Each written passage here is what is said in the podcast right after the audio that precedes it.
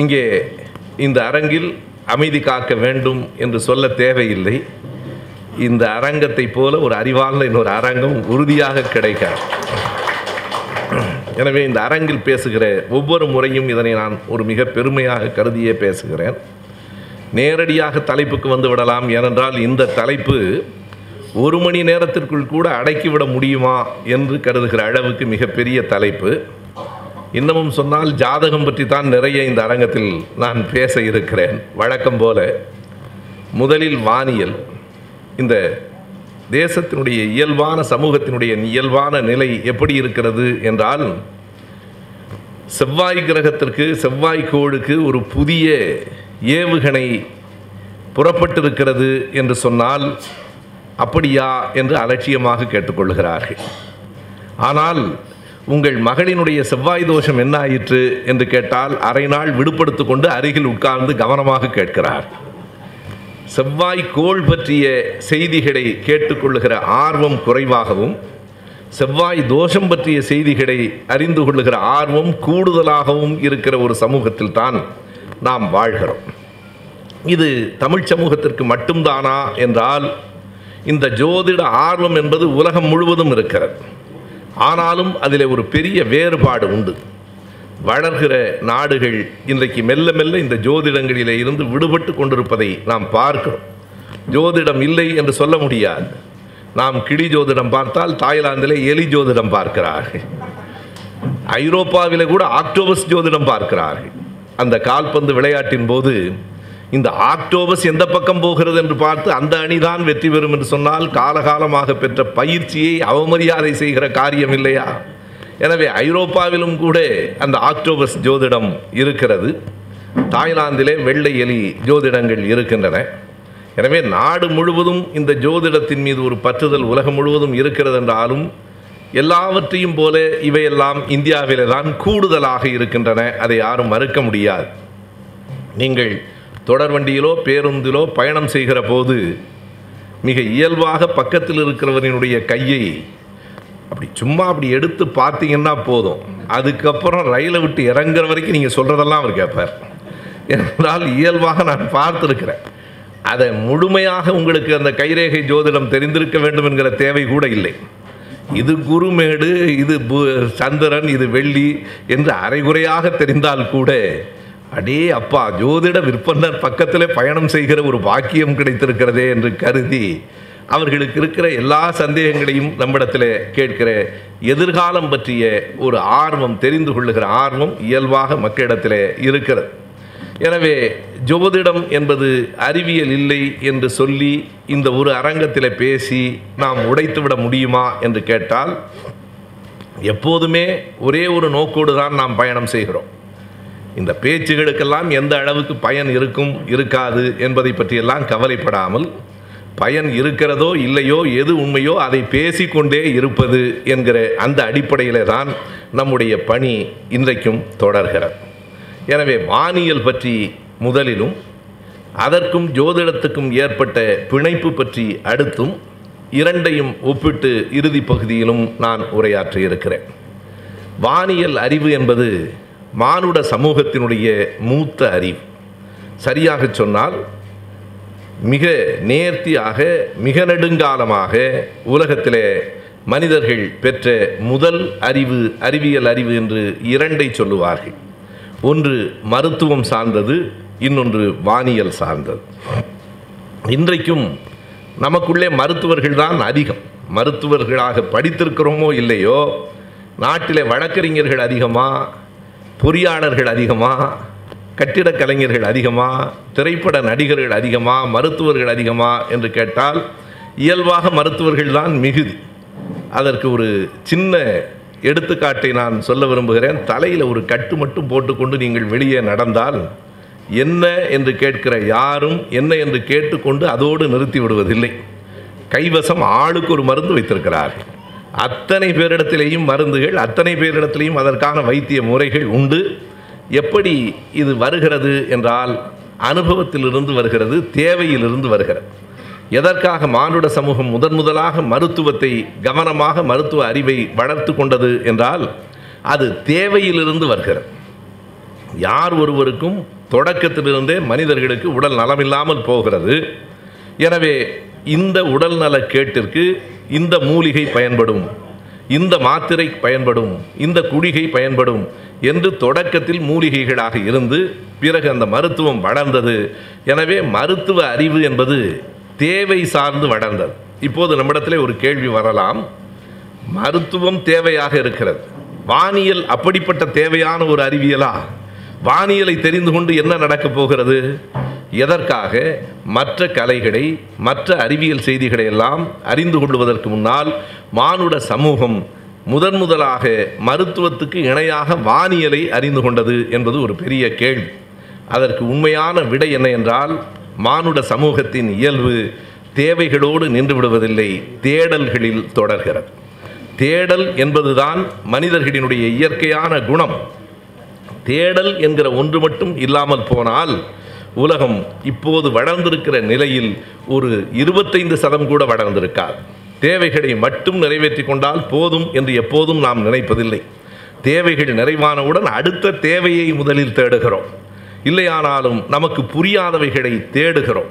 தேடல்தான் அறிவு தேடல்தான் ஆய்வுக்கான தொடக்கம் தேடல்தான் கண்டுபிடிப்புகளின் தாய். எனவே மனிதனுக்கு ஏன் வானத்தை பற்றி தேடுதல் வந்தது என்றால் நிலத்தையே பார்த்து கொண்டிருக்கிறவன் இரவு நேரத்திலே உறங்குகிற போது வானத்திலே நிகழ்கிற மாற்றங்கள் அவனுக்குள் பல வினாக்களை எழுப்புகின்றன. இது என்ன புதிதாக ஒரு வெளிச்சம் தெரிகிறது? ஏன் இந்த நிலவு தோன்றி மறைகிறது? எங்கே இருக்கிறது சூரியன்? எப்படி வருகிறது இந்த உலகத்தில் இருட்டும் பகலும்? என்பன போன்ற பல கேள்விகளுக்கு விடை காண்பதற்காக அந்த தேடல் தொடங்குகிற போது மருத்துவ அறிவுக்கு இணையாக வானியல் அறிவும் உலகத்தில் வளர்கிறது. நம்முடைய நாட்டிலும் கூட வானியல் அறிவு கண்டிப்பாக இருந்திருக்கிறது.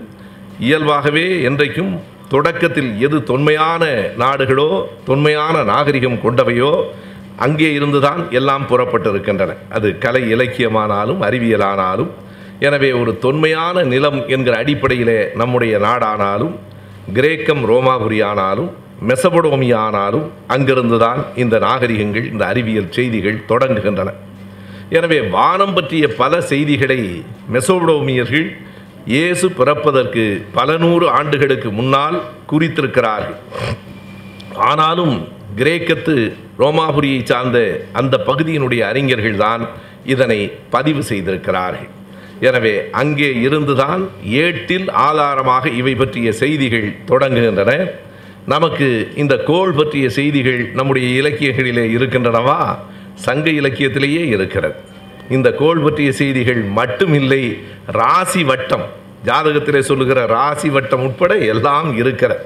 அதே நேரத்தில் இந்த வானியல் பற்றிய மிக தெளிந்த அறிவு தொல்காப்பியத்திலேயே இந்த உலகம் பற்றிய பார்வை இந்த ஐம்பூதங்கள் என்று நாம் சொல்லுகிற நிலம் நீர் காற்று நெருப்பு வெடி இந்த ஐந்தும் கலந்த மயக்கம் உலகம் என்று தொல்காப்பியம் சொல்கிறது அது மிக நேர்த்தியான ஒரு தொடராக நான் பார்க்கிறேன்.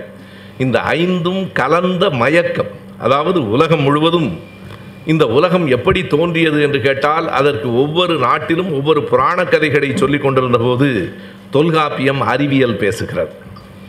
இந்த ஐந்தும் கலந்த மயக்கம் நாங்கள் படிக்கிற போது ஃபிசிக்கல் அண்ட் கெமிக்கல் சேஞ்ச் என்று சொல்லுவோம்.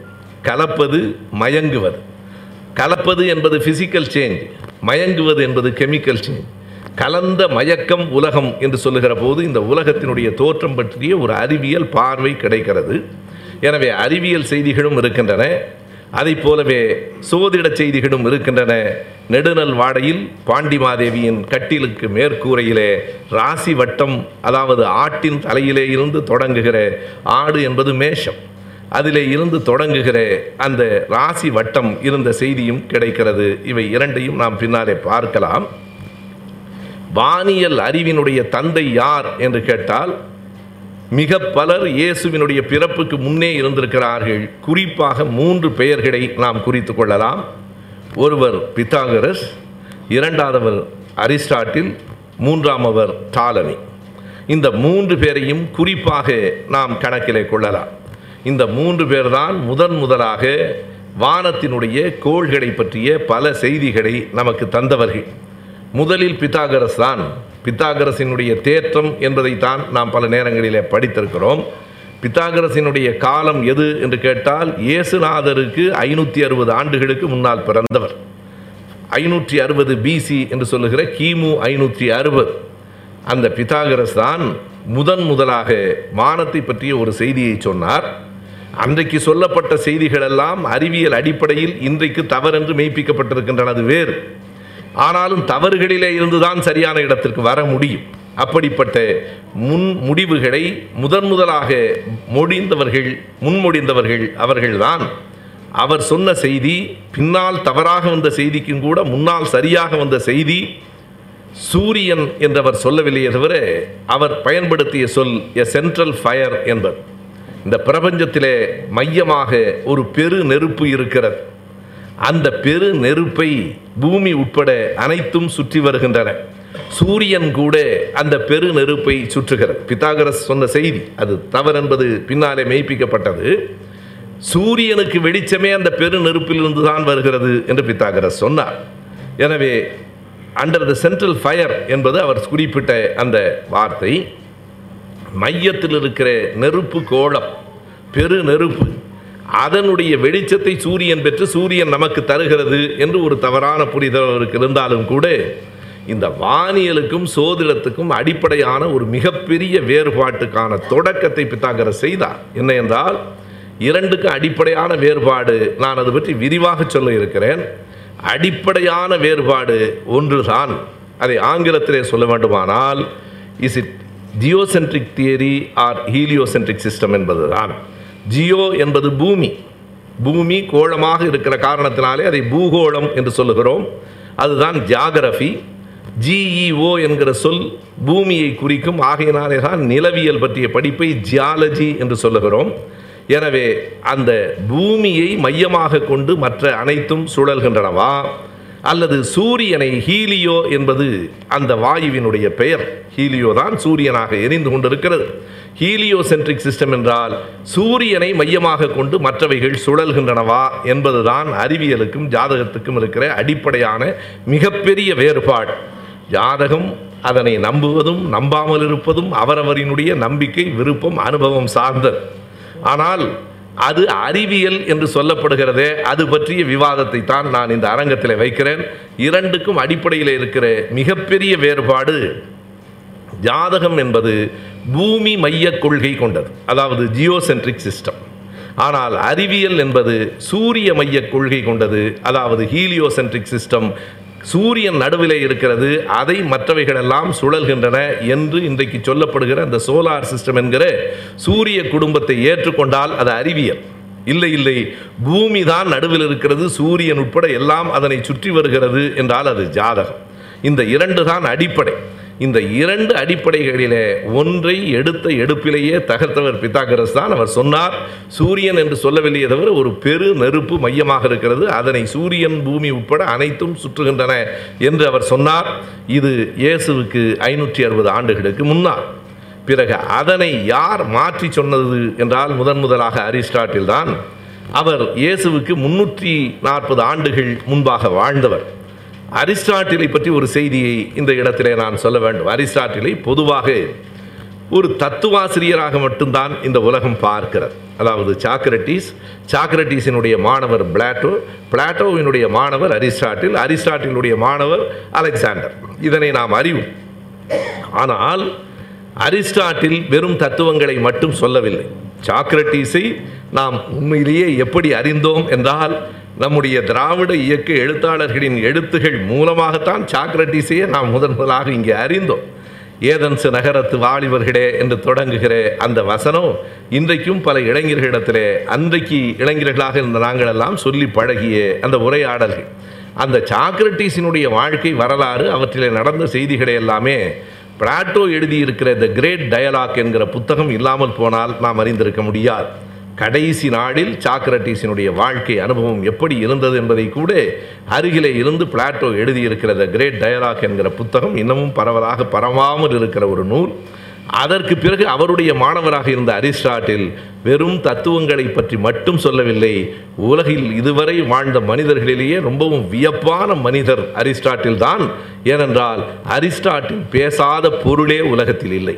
மருத்துவம் பற்றி பேசியிருக்கிறார் அறிவியல் பற்றி பேசியிருக்கிறார் வானியல் பற்றி பேசியிருக்கிறார் கணக்கை பற்றி பேசியிருக்கிறார் கலை இலக்கியம் பற்றி பேசியிருக்கிறார் தத்துவம் பற்றி பேசியிருக்கிறார்.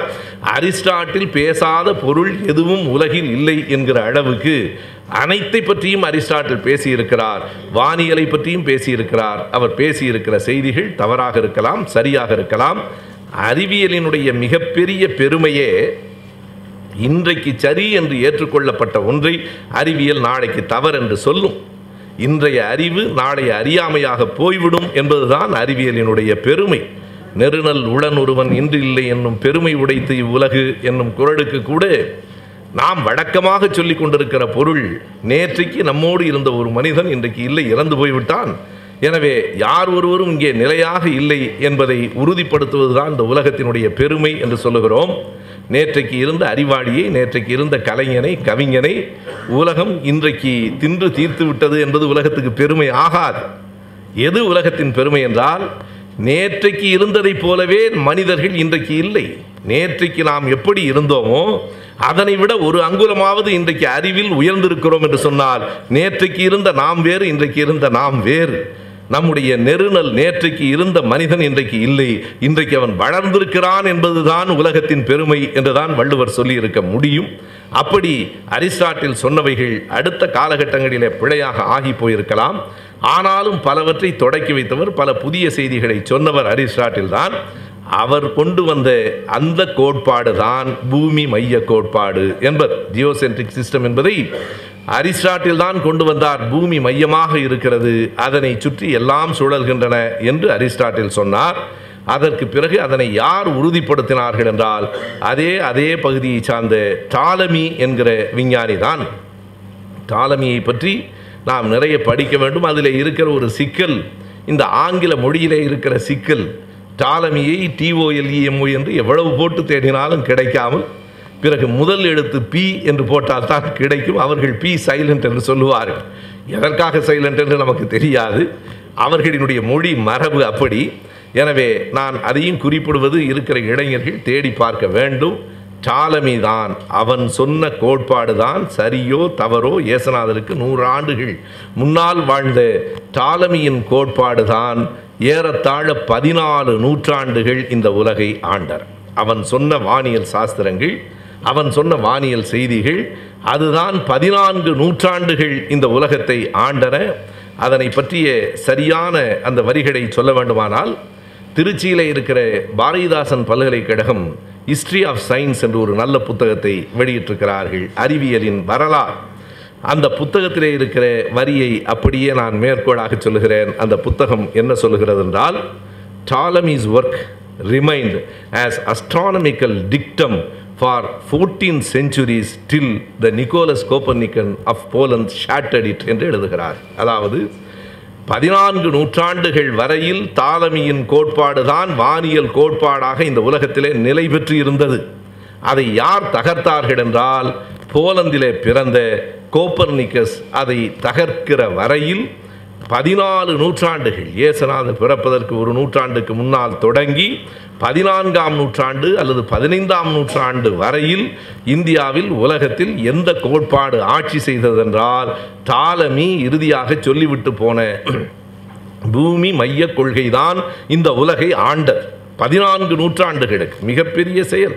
நீங்கள் அதற்கு பிறகு பார்த்தால் விஞ்ஞானத்திலே பத்தாண்டுகளுக்கு ஒரு முறை இருபது ஆண்டுகளுக்கு ஒரு முறை எல்லாம் மாற்றம் பெறும். டார்வினினுடைய கோட்பாட்டை கூட இன்றைக்கு அதற்கு மாற்று கருத்துகள் வந்து கொண்டிருக்கின்றன.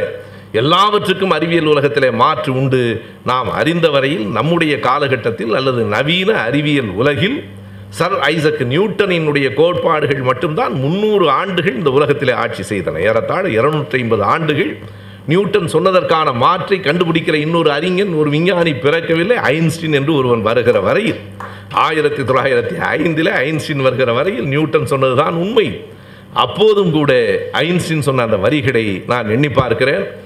நியூட்டன் என்கிற ஒரு மாமேதை அவன் கண்டுபிடித்த கோட்பாடுகளை கூட உங்களினுடைய புதிய கோட்பாடுகள் தகர்த்திருக்கின்றனவே. உங்கள் அறிவுக்கு என்ன காரணம் என்று கேட்டபோது ஐன்ஸின் மிக பொறுமையாக சொன்னார். வேறொன்றுமல்ல என்னுடைய அறிவு என்பது நியூட்டன் உள்ளிட்ட என் முந்தையவர்களின் தோள்களில் இருந்து பார்ப்பதால் கிடைத்த அறிவு என்று அவன் சொன்னான். என்னுடைய உயரம் கூடுதலாக இருப்பதற்கு காரணம் நான் அவர்களின் தோள்களில் அமர்ந்திருக்கிறேன் என்பதால் அவர்களை விட எனக்கு உயரம் கூடுதல். நாம் விளையாட்டாக சொல்லுகிற கதை எப்போதும் உண்டு. திருவிழாவுக்கு போன ஒரு கிராமத்தை சார்ந்த ஒரு விவசாயி தன் தோள்களிலே தன் மகனை ஏற்றி வைத்து கொண்டான்.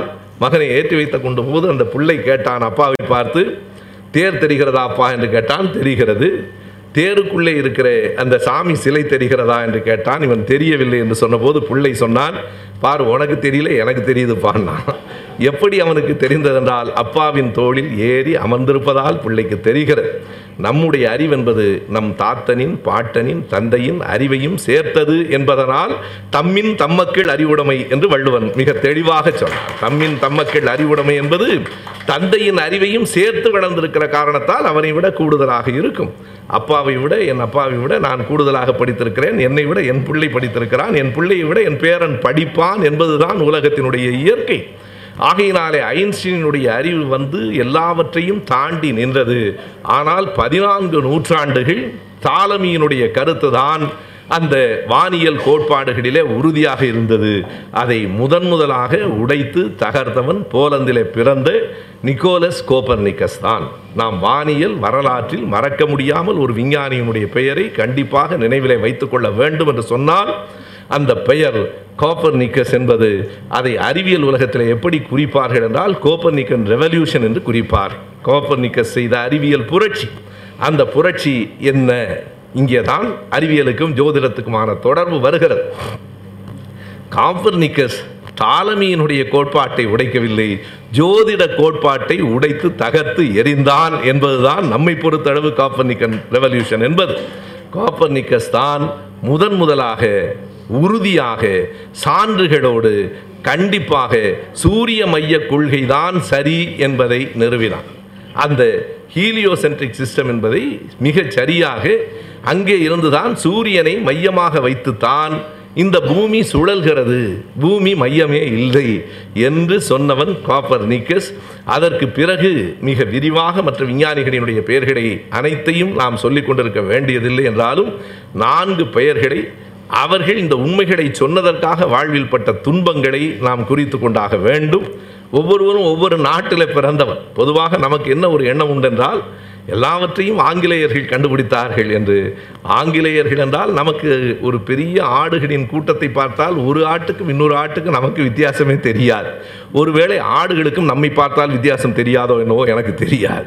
அப்படி ஐரோப்பியர்கள் என்றால் நமக்கு எல்லோரும் ஒரே மாதிரியாக இருக்கிறார் ஆனால் பழகியதற்கு பிறகு சிங்கப்பூரில் இருக்கிற நம்முடைய பிள்ளைகள் மிக தெளிவாக யார் தாய்லாந்துக்காரர் யார் பிலிப்பைன்ஸை சார்ந்தவர் என்று பார்த்தவுடனே அவர்களால் சொல்லிவிட முடிகிறது. பழக்கம் காரணமாக.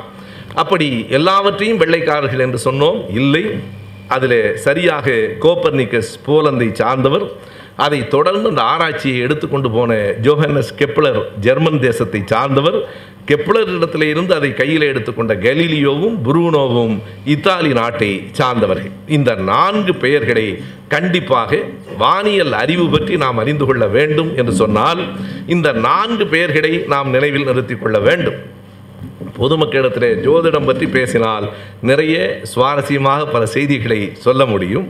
ஆனாலும் வானியல் பற்றியும் விஞ்ஞானிகள் பற்றியும் எப்போதுதான் நாம் பேசுவது. இலக்கியம் பற்றி பேசுகிறோம் கலை பற்றி பேசுகிறோம் திரைப்பட நடிகர்கள் பற்றி பேசுகிறோம் நாளைக்கு வெளியாக போகும் கோச்சடையான் பற்றி பேசினால் கேட்பதற்கு ஏராளமாக மக்கள் வருகிறார்கள். எப்போதுதான் விஞ்ஞானிகளை பற்றி பேசுவது. எனவே இந்த நான்கு விஞ்ஞானிகளை பற்றி நாம் பேசியாக வேண்டும். ஒருவர் நாம் அனைவரும் அறிந்த கலீலியோ கலீலியோ தான் இதில் மிக எளிதாக எல்லோராலும் அறியப்பட்டிருக்கிறார். இதில் கூட ஒரு வேடிக்கை என்ன என்றால் ஒரு அரசியல் கட்சியில் பல பேர் இருப்பார்கள் ஆனாலும் சில தலைவர்கள் தான் பலராலும் அறியப்பட்டிருப்பார்கள். இது விஞ்ஞானிகளுக்கும் பொருந்துகிறது. கலீலியோ அறியப்பட்ட அளவுக்கு மற்றவர்கள் வானியல் சாஸ்திரத்தில் அறியப்படவில்லை.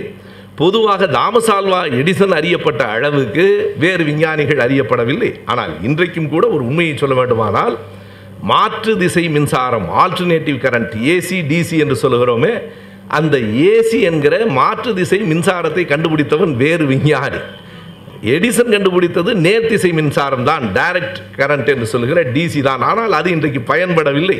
தாமஸ் ஆல்வா எடிசன் கண்டுபிடித்த அந்த நேர்த்திசை மின்சாரத்தை விட மாற்று திசை மின்சாரம் பயன்படுகிறது. எனக்கே அந்த விஞ்ஞானியின் பெயர் சட்டென்று நினைவுக்கு வரவில்லை. அதுபோல இந்த வானியலில் நான்கு விஞ்ஞானிகளை நாம் குறித்து கொள்ளலாம். நவீன காலத்தில் முதலில் சொல்லுகிற போது மொத்தம் ஏழு பேரை நாம் நினைவில் வைத்துக் கொள்ள வேண்டும்.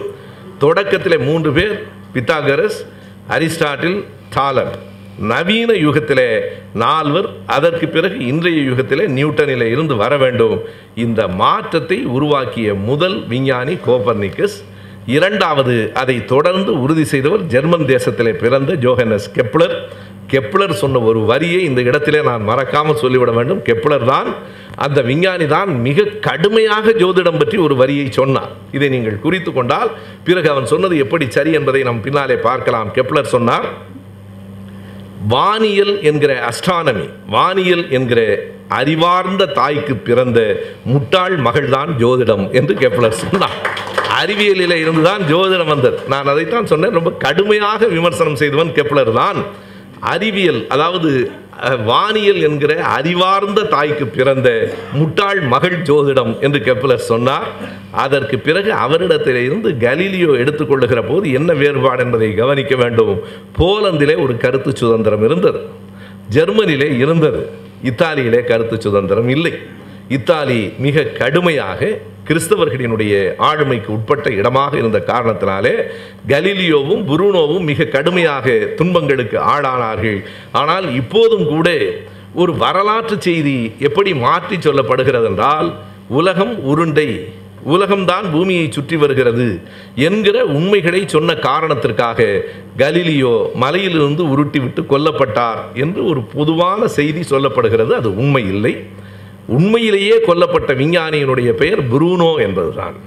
புரூனோ தான் உடக உயிரோடு எரித்து கொல்லப்பட்டார். இதை சொன்னதற்காக இந்த உண்மையை சொன்னதற்காக எரித்து கொல்லப்பட்டவன் வெறும் எரித்து என்று நான் சொல்ல முடியாது. அதற்கு முன்னால் பல சித்திரவதைகளை தாங்கி எரித்து கொல்லப்பட்டவன் புரூனோ என்கிற விஞ்ஞானி தான். கலிலியோ என்ன செய்தார்? கலிலியோ செய்த ஒரு பெரிய சமரசம் கலீலியோவினுடைய மிகப்பெரிய புத்திசாலித்தனம் தான் இன்றைக்கும் உலகத்தில் இந்த கோட்பாட்டை நிலைநிறுத்திற்று. இந்த இடத்துல ரெண்டு செய்திகளை நாம் பார்க்க வேண்டும். நாம் பேசுவது அறிவியல் தான் ஆனாலும் அறிவியலில் கூட உறுதியாக நிற்கிற நிலைமை வளைந்து கொடுக்கிற நிலைமை இரண்டும் எப்படி பயன்பட்டது என்பதை நான் பார்க்கிறேன். வளைந்து கொடுத்தவர் கலீலியோ. அதுதான் உண்மையான செய்தி. என்ன நடந்ததென்றால் இத்தாலியில் நீ எப்படி இப்படி சொல்லுகிறாயா? இப்படி ஒரு தத்துவத்தை நீ சொல்லுவது உண்மையா என்று கேட்டபோது கலீலியோவும் கெப்பலரும் ஏறத்தாடு ஒரே சமகாலத்தில் வாழ்ந்தவர்கள் எல்லோரும் பதினாறாம் நூற்றாண்டின் மத்தியில் ஆயிரத்தி ஐநூறுக்கு பிறகு ஆயிரத்தி அறநூறுக்கு உள்ளே இந்த கண்டுபிடிப்புகள் வெளியாயின. அப்படி கலீலியோ சொல்லுவார் என்று சொன்னால் கலீலியோ உடனடியாக கொல்லப்பட்டிருப்பார். அதை உணர்ந்த கலீலியோ இல்லை இல்லை நான் தவறாக சொல்லிவிட்டேன். அந்த ஆய்வு தவறானது. மதம் சொல்லுகிற செய்தி தான் உண்மையானது. கடவுள்தான் உலகத்தை படைத்தார். மக்கள் மதம் சொல்லுவதைப் போல பூமியைத்தான் சூரியன் எல்லாம் சுற்றி வருகிறது என்று கலீலியோ ஒப்புக்கொண்டு என்ன செய்தார் என்றால் தன் சீடர்களை அழைத்து நான் அரசவையிலே ஒப்புக்கொண்டது உண்மையில்லை உண்மை முழுவதும் இந்த புத்தகத்திலே இருக்கிறது.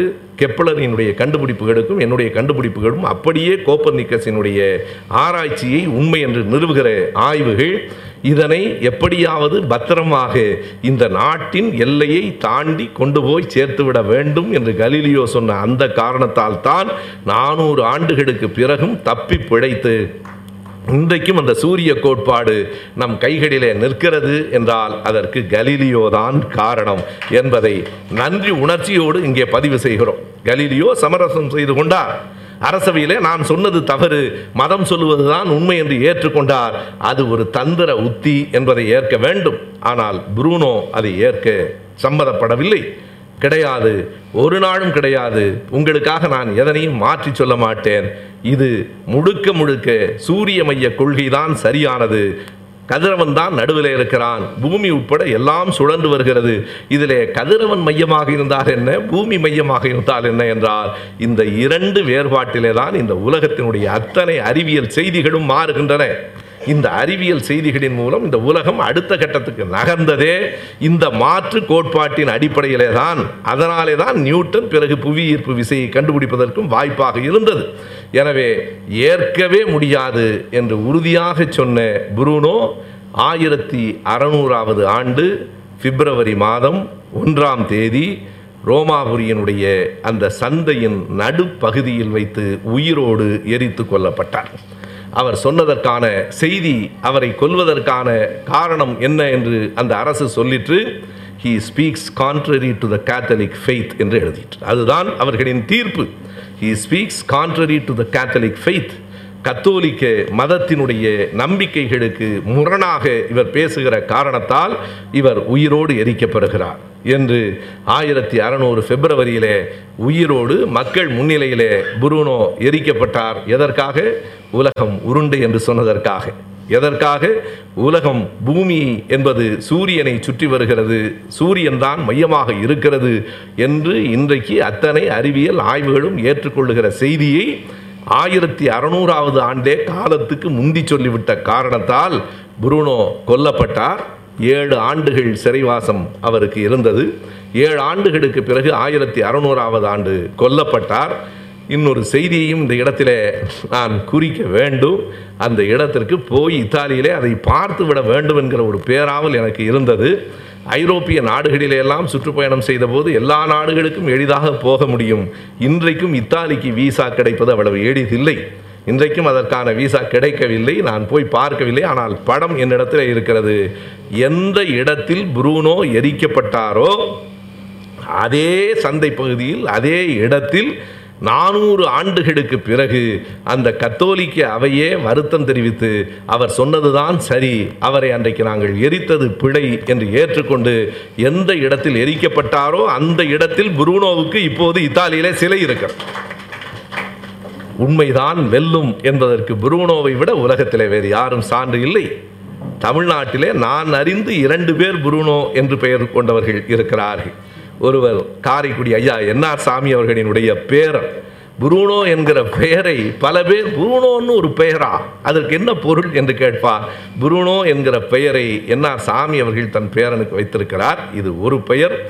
இன்னொரு பெயர் மருத்துவக் கல்லூரியிலே டாக்டர் புரூனோ என்று ஒருவர் இருக்கிறார். அந்த முகநூலில் பார்த்து அவரோடு தொலைபேசியிலே தான் நான் பேசினேன். இன்னமும் சந்தித்ததில்லை. நான் அறிந்த வரையில் ரெண்டு புரூனோ தான் இருக்கிறார்கள். ஆனால் இந்த புரூனோ போன்ற பெயர்களெல்லாம் பெயர்களாக நாம் பிள்ளைகளுக்கு சூட்டுகிறோமா இல்லையா என்பதல்ல மக்களிடத்திலே போய் சொல்ல வேண்டிய பெயர்கள். ஒரு போராளியின் அடையாளம் இல்லையா?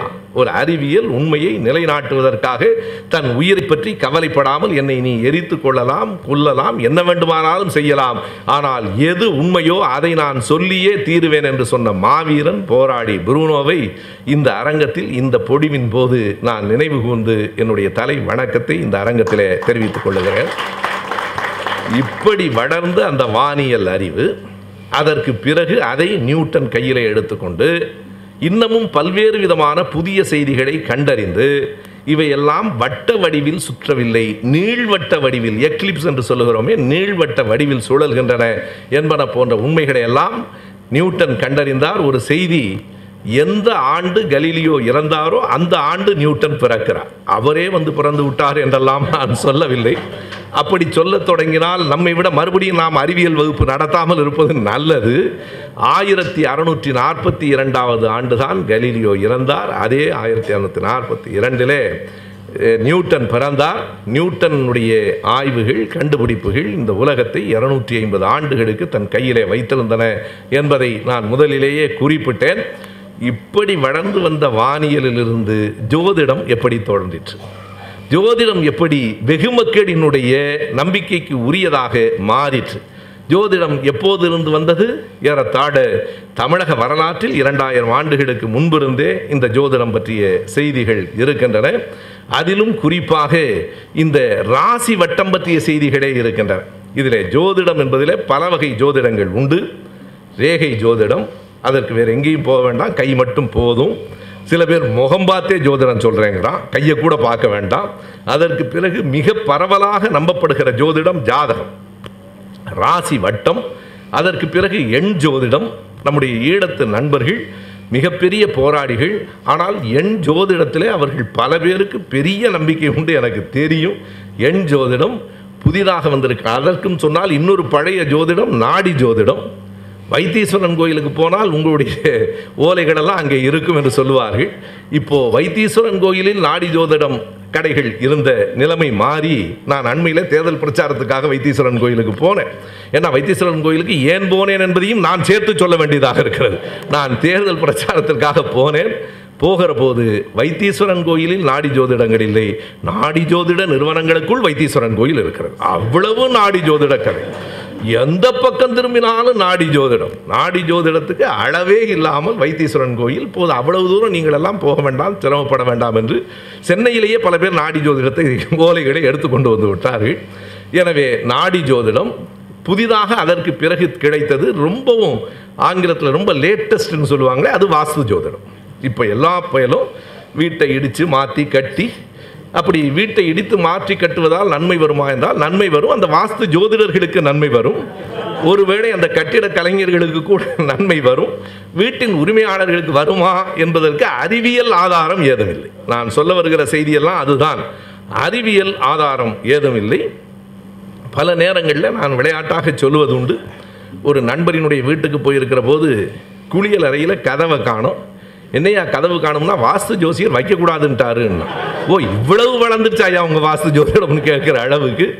புதிதாக வளர்ந்துருக்கிற ஜோதிடம் வாஸ்து ஜோதிடம் அப்புறம் கிளி ஜோதிடம் நமக்கு தெரியும். கிளியை நம்மவர்கள் நம்புகிறார்கள் என்பது இருக்கிறது. கிளி வந்து உன்னுடைய வ- தலையெழுத்தை உன்னுடைய எதிர்காலத்தை எல்லாம் சொல்லிவிடும் என்று அவன் சொல்லுவதை நம்புகிற அளவுக்கு ஜோதிடங்கள் மிக ஆழ பதிந்து கிடக்கின்றனவே. என்ன காரணம் என்றால் மனிதனுக்கு இருக்கிற இயல்பான ஒரு பலவீனம் காரணம். அதாவது தன்னுடைய வாழ்க்கையை வாழ்ந்து பார்க்காமல் முன்கூட்டியே தெரிந்து கொள்வதில் நமக்கு இருக்கிற ஒரு மிகப்பெரிய ஆர்வம்தான் காரணம் இதனை பற்றி சொல்லுகிற போது நாம் பெரியாரினுடைய ஜோதிட ஆராய்ச்சியில் இருந்து இன்றைக்கு வந்திருக்கிற ஸ்டீஃபன் ஹாக்கின்ஸினுடைய த கிராண்ட் டிசைன் புத்தகம் வரைக்கும் இந்த வானியல் பற்றிய பல செய்திகளை சொல்லலாம் என்றாலும் நான் விவேகானந்தரின் வரிகளை சொல்ல விரும்புகிறேன். காரணம் இன்றைக்கு இருக்கிற சூழலில் விவேகானந்தர் பற்றி பேசுவது தான் நல்ல விவேகானந்தரே என்ன சொல்லுகிறார் என்று கேட்டால் அவர் சொல்லுகிற வரிகளை நான் மாற்றாமல் சொல்லுகிறேன். மனத்தில் அறிவில் சஞ்சலம் ஏற்படுகிற போது ஜோதிடத்தின் மீது ஒரு பற்றுதல் வரும். அப்படி வருமானால் உடனடியாக ஒரு நல்ல மருத்துவரை அணுகுவது சரியானது. இதை விவேகானந்தர் சொல்லுகிறார். ஒரு நல்ல மருத்துவரை அணுக வேண்டும். நல்ல உணவும் ஓய்வும் உங்களுக்கு அவசியம். இதற்கு என்ன பொருள் என்பது நமக்கு புரிகிறது. இது விவேகானந்தரினுடைய வரிகள். எனவே மனத்திலும் அறிவிலும் சஞ்சலம் ஏற்படுகிற போது ஜோதிடம் போன்றவைகளின் மீது நமக்கு ஒரு ஈர்ப்பு ஏற்படுகிறது. அப்படி ஏற்பட்டால் உடனே மருத்துவரை அணுகுங்கள். உங்களுக்கு நல்ல உணவும் ஓய்வும் அவசியமானது என்று சொல்லுகிற அளவுக்கு நம்முடைய ஜோதிட ஆராய்ச்சி என்று ஐயா பெரியார் அவர்கள் சொல்லுகிற அந்த செய்தியை எடுத்து சொன்னால் நீங்கள் அப்படி தான் சொல்லுவீங்கன்னுவான் விவேகானந்தரே அப்படித்தான் சொல்கிறார் நாங்கள் என்ன பண்ணுறது விவேகானந்தர் இப்படி சொல்லி இருக்கிறார் என்பதையும் மேற்கோளாக காட்டுகிறேன். எனவே இந்த ஜோதிடம் என்பது தன் வாழ்வை பற்றி எதிர்காலத்தை பற்றி அறிந்து கொள்ளுகிற ஒரு ஆர்வத்திலே இருந்து வருகிறது. ஜோதிடர்கள் பார்த்த உடனே நீங்கள் ஒரு கஷ்டத்தில் வந்திருக்கிறீங்கன்னு சொல்லிடுறானே அதுக்கு என்ன காரணம்னா கஷ்டத்தில் இருக்கிறவன் தான் அவன்கிட்ட போவான். சந்தோஷமாக இருக்கவன் போக வேண்டிய தேவை இல்லை. உங்களுக்கு ஒரு பிரச்சனை அவங்க அவர்கள் சொல்லுகிற சொற்களே நீங்கள் பார்த்தீங்கன்னா ஒரு பொத்தாம் பொதுவாக இருக்கும். உங்களுக்கு ஒரு பிரச்சனை இருக்குது உலகத்தில் எவனுக்கு பிரச்சனை இல்லை?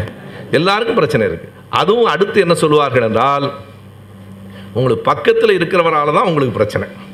கண்டிப்பாக பக்கத்தில் இருக்கிறனால தான் பிரச்சனை வரும். ஒபாமாவால் எனக்கு என்ன பிரச்சனை வரப்போகுது? நீங்கள் இயல்பாக ஒரு மனித உளவியல் இருக்கு. உங்களுக்கு யாரோட பிரச்சனை வரும்னா மனைவியோட வரும் இல்லை அண்ணன் தம்பியோட வரும் இல்லை அடுத்த வீட்டுக்காரனோட வரும். பக்கத்தில் உடனே நம்மால் என்ன சொல்லுவான்? எவ்வளவு துல்லியமாக சொல்கிறாரியா அம்மா. இதை சொல்லுவதற்கு ஒரு பெரிய ஜோதிட அறிவெல்லாம் வேண்டாம். இயல்பான உளவியல் அறிந்திருந்தால் போதுமானது. எனவே இன்றைக்கு நாம் ஒரு நகைச்சுவை துணுக்குகளை கூட படிக்கிறோம். ஒரு ஆறுதலை நோக்கித்தான் போகிறார். நான் பெயர் சொல்லாமல் சொல்லுகிறேன். ஜோதிடத்தில் மிக புகழ்பெற்ற ஒரு பெரியவர். அவரோடு ஒரு தொலைக்காட்சியில் நான் விவாதத்தில் ஈடுபட்டதற்கு பிறகு அந்த நிகழ்ச்சி முடிந்த பிறகு பல நேரங்களில் இந்த கேமராவை நிறுத்தினதுக்கப்புறம் கொஞ்சம் உண்மை பேசலாம். அதில் பேச முடியாது. அதற்கு பிறகு அவர் என்னிடத்துல சொன்ன செய்தி நீங்கள் கேட்ட கேள்வியெல்லாம் ரொம்ப கூர்மையானது தான் அவள் எங்கள்கிட்ட வரும்போது அவளுக்கு ஒரு மனசு ஆறுதல் கிடைக்குது. நல்லது. நீங்கள் ஆறுதல் சொல்லுவதாக இருந்தால் எனக்கு சிக்கல் இல்லை. ஜோதிடம் சொல்வதாக இருக்கிறதுனாலே தான் சிக்கல் என்று சொன்னேன். எனவே நம்முடைய அந்த ஆறுதலை பெறுவதற்காக துன்பத்தில் இருக்கிறவனுக்கு நம்முடைய நகைச்சுவை துணுக்கு ரொம்ப புகழ்பெற்ற ஒன்று நான் படித்திருக்கிறேன். ஒரு ஜோதிடர் ஒருத்தனை பார்த்துட்டு உங்களுக்கு நாற்பது வயசு வரைக்கும் கஷ்டம்தான்னார் அவன் வயசு முப்பத்தி ரெண்டு ஆயிடுச்சு. சரி எட்டு வருஷம் பொறுத்துக்கலாம் அவன் முடிவு வந்துட்டான். நாற்பது வயசு வரைக்கும் கஷ்டம்தான். அவன் கேட்டான் அதுக்கப்புறம்னா? பழகி போயிடும் அதாவது அதாவது நாற்பதுக்கு அப்புறம் பழகி போயிடும்னா என்ன பொருள்னா அதே தாண்டா உனக்கு சாகுற வரைக்கும்னு அர்த்தம். எடுத்த உடனேயே சாகுற வரைக்கும் நீ ரொம்ப சங்கடத்தில் இருப்பேன்னா அவன் காசு கொடுக்காம போயிடுவான். எனவே அதை ரொம்ப பக்குவமாக நாற்பது வயசு வரைக்கும் உங்களுக்கு கஷ்டமாக இருக்கும். அப்புறம் பழகி போயிடும் என்று சொல்லுகிறேன். இவை எல்லாம் எங்கிருந்து வருகிறது என்றால் நான் சொன்னது போல் ஏழெட்டு விதமான அல்லது பத்து விதத்திற்கு மேலான அந்த ஜோதிடங்கள் உண்டு. அவற்றில் அனைத்தையும் விளக்குவதற்கு நமக்கு நேரமில்லை ஒரே ஒரு ஜோதிடம். நான் பல ஜோதிடங்களை அறிந்து கொள்வதற்காகவும் உண்மை அறிவதற்காகவும் படித்தேன். ப ஜீரோ ஸ்பாமிஸ்ரீ புத்தகத்தை முழுமையாகவே படித்தேன். ஜீரோ ஸ்பாமிஸ்ட்ரி என்பது ஜீரோ தான். இந்த உலகத்திலேயே இந்த கைரேகை பற்றி மிக பெரிய செய்திகளை எல்லாம் எழுதியிருக்கிறார் என்று சொல்லுவார். எனவே இந்த அரங்கில் நான் எல்லா மற்ற ஜோதிடங்களை எல்லாம் விட்டுவிட்டு இந்த ஜாதகம் என்பதை பற்றி மட்டும் எடுத்துக்கொள்கிறேன். அதுதான் ரொம்ப அடிப்படையான இந்த ஜோதிடத்திலேயே. மிக அடிப்படையானது என்று சொன்னால் அது இந்த ராசி வட்டம் தொடர்புடையது. இந்த ராசி வட்டம் நீங்கள் பார்த்திருக்கலாம். இனிமேல் நான் ஒரு அரை மணி நேரத்துக்கு இந்த அரங்கத்தில் ஒரு ஜோதிடராக பேசுவேன். ஏன்னா முடுக்க அந்த செய்திகளை நான் சொல்லியாக வேண்டும். நீங்கள் பார்க்கலாம் பன்னெண்டு கட்டங்கள் இருக்கின்றன. ஒன்றும் இல்லை எல்லாம் வெறும் சின்ன சின்ன கணக்குகள். சின்ன சின்ன கணக்குகள்ல இருந்து பெரிய பெரிய செய்திகளை அவர்கள் சொல்லுகிறார்கள். இந்த கணக்கு சரி செய்திகள் சரியில்லை. இவ்வளோதான் நாம் சொல்ல வர செய்தி. கணக்கெல்லாம் சரி. கணக்கு பன்னெண்டு இன்ட்டு ரெண்டு இருபத்தி நாலு எல்லாருக்கும் இருபத்தி நாலு தான். அந்த கணக்குகள் துல்லியமாக போடப்பட்டிருக்கின்றன. எப்படி என்பதை நான் விளக்கி சொல்லுகிறேன். பனிரெண்டு கட்டங்கள். முதல்ல ஜோதிடம் பற்றி தெரிய வேண்டுமானால் இந்த பனிரெண்டு ராசிகள் பற்றி தெரியணும் அந்த ராசிகள் என்பது என்ன? வேற ஒன்றும் இல்லை. மெசபடோமியாவில் அது தொடங்குகிறது. உலகம் முழுவதும் பரவுகிறது. எப்படி என்றால் இரவு நேரங்களில் இப்போவும் நீங்கள் மொட்டை மாடியில் படுத்து உறங்குங்கள் ராசி வட்டம் புரியும். இரவு நேரத்தில் வானத்தை பார்த்து கொண்டிருந்தால் அதையும் அவன் என்ன சொல்கிறான்னா ரொம்ப நேரம் வானத்தை பார்த்துட்டு இருந்துடக்கூடாதான் சந்திரனுக்கு லூனார் என்று பெயர். லூனாரினுடைய ஒடியில் ரொம்ப நேரம் இருந்தால் அவனுக்கு ஆங்கிலத்தில் ஹி வில் பிகம் லுனாட்டிக் என்கிறான். லுனாட்டிக்னா பைத்தியக்காரன் அர்த்தம். எனவே நம்ம பைத்தியக்காரனாக ஆகிடாமல் ரொம்ப எச்சரிக்கையாக வானத்தில் விண்மீன்களை பார்க்கிற போது இந்த மாதம் முழுவதும் இருக்கிற அந்த விண்மீன்களினுடைய அமைப்பை அவைகளை புள்ளிகளாக கருதி கொண்டு அந்த புள்ளிகளை இணைத்தால் ஒரு படம் கற்பனையில் வருகிறதா என்பதுதான். அவனுக்கு வந்தது. அந்த கற்பனை சரியா இருக்கும்னு சொல்ல முடியாது. கொஞ்சம் முன்னும் பின்னும் மாறலாம். இப்போது கூட நான் மிக எளிமையாக இன்னொன்றை சொல்லுகிறேன். மேகங்களை பாருங்கள். மேகத்தில் யானை தெரியுதா சிலருக்கு? குதிரை தெரியுதா? அது அவன் அவனுடைய பார்வையை பொறுத்தது. எனவே இந்த விண்மீன்கள் நட்சத்திரங்கள் இருக்கிறது. அவைகளை இணைத்து பார்த்தால் என்ன உருவம் தெரிகிறது? ஆடு மாதிரி தெரியுது மேஷம்.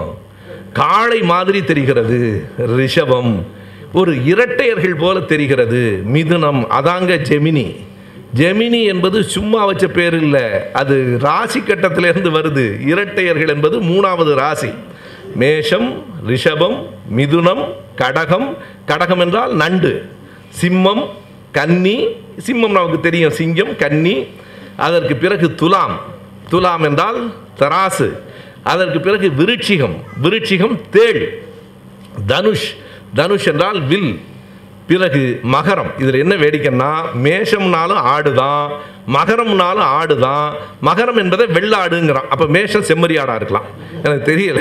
எனவே மகரம் கும்பம். கும்பம் என்பது குடம் கும்பத்திற்கு பிறகு மீனம். மொத்தம் பனிரெண்டு.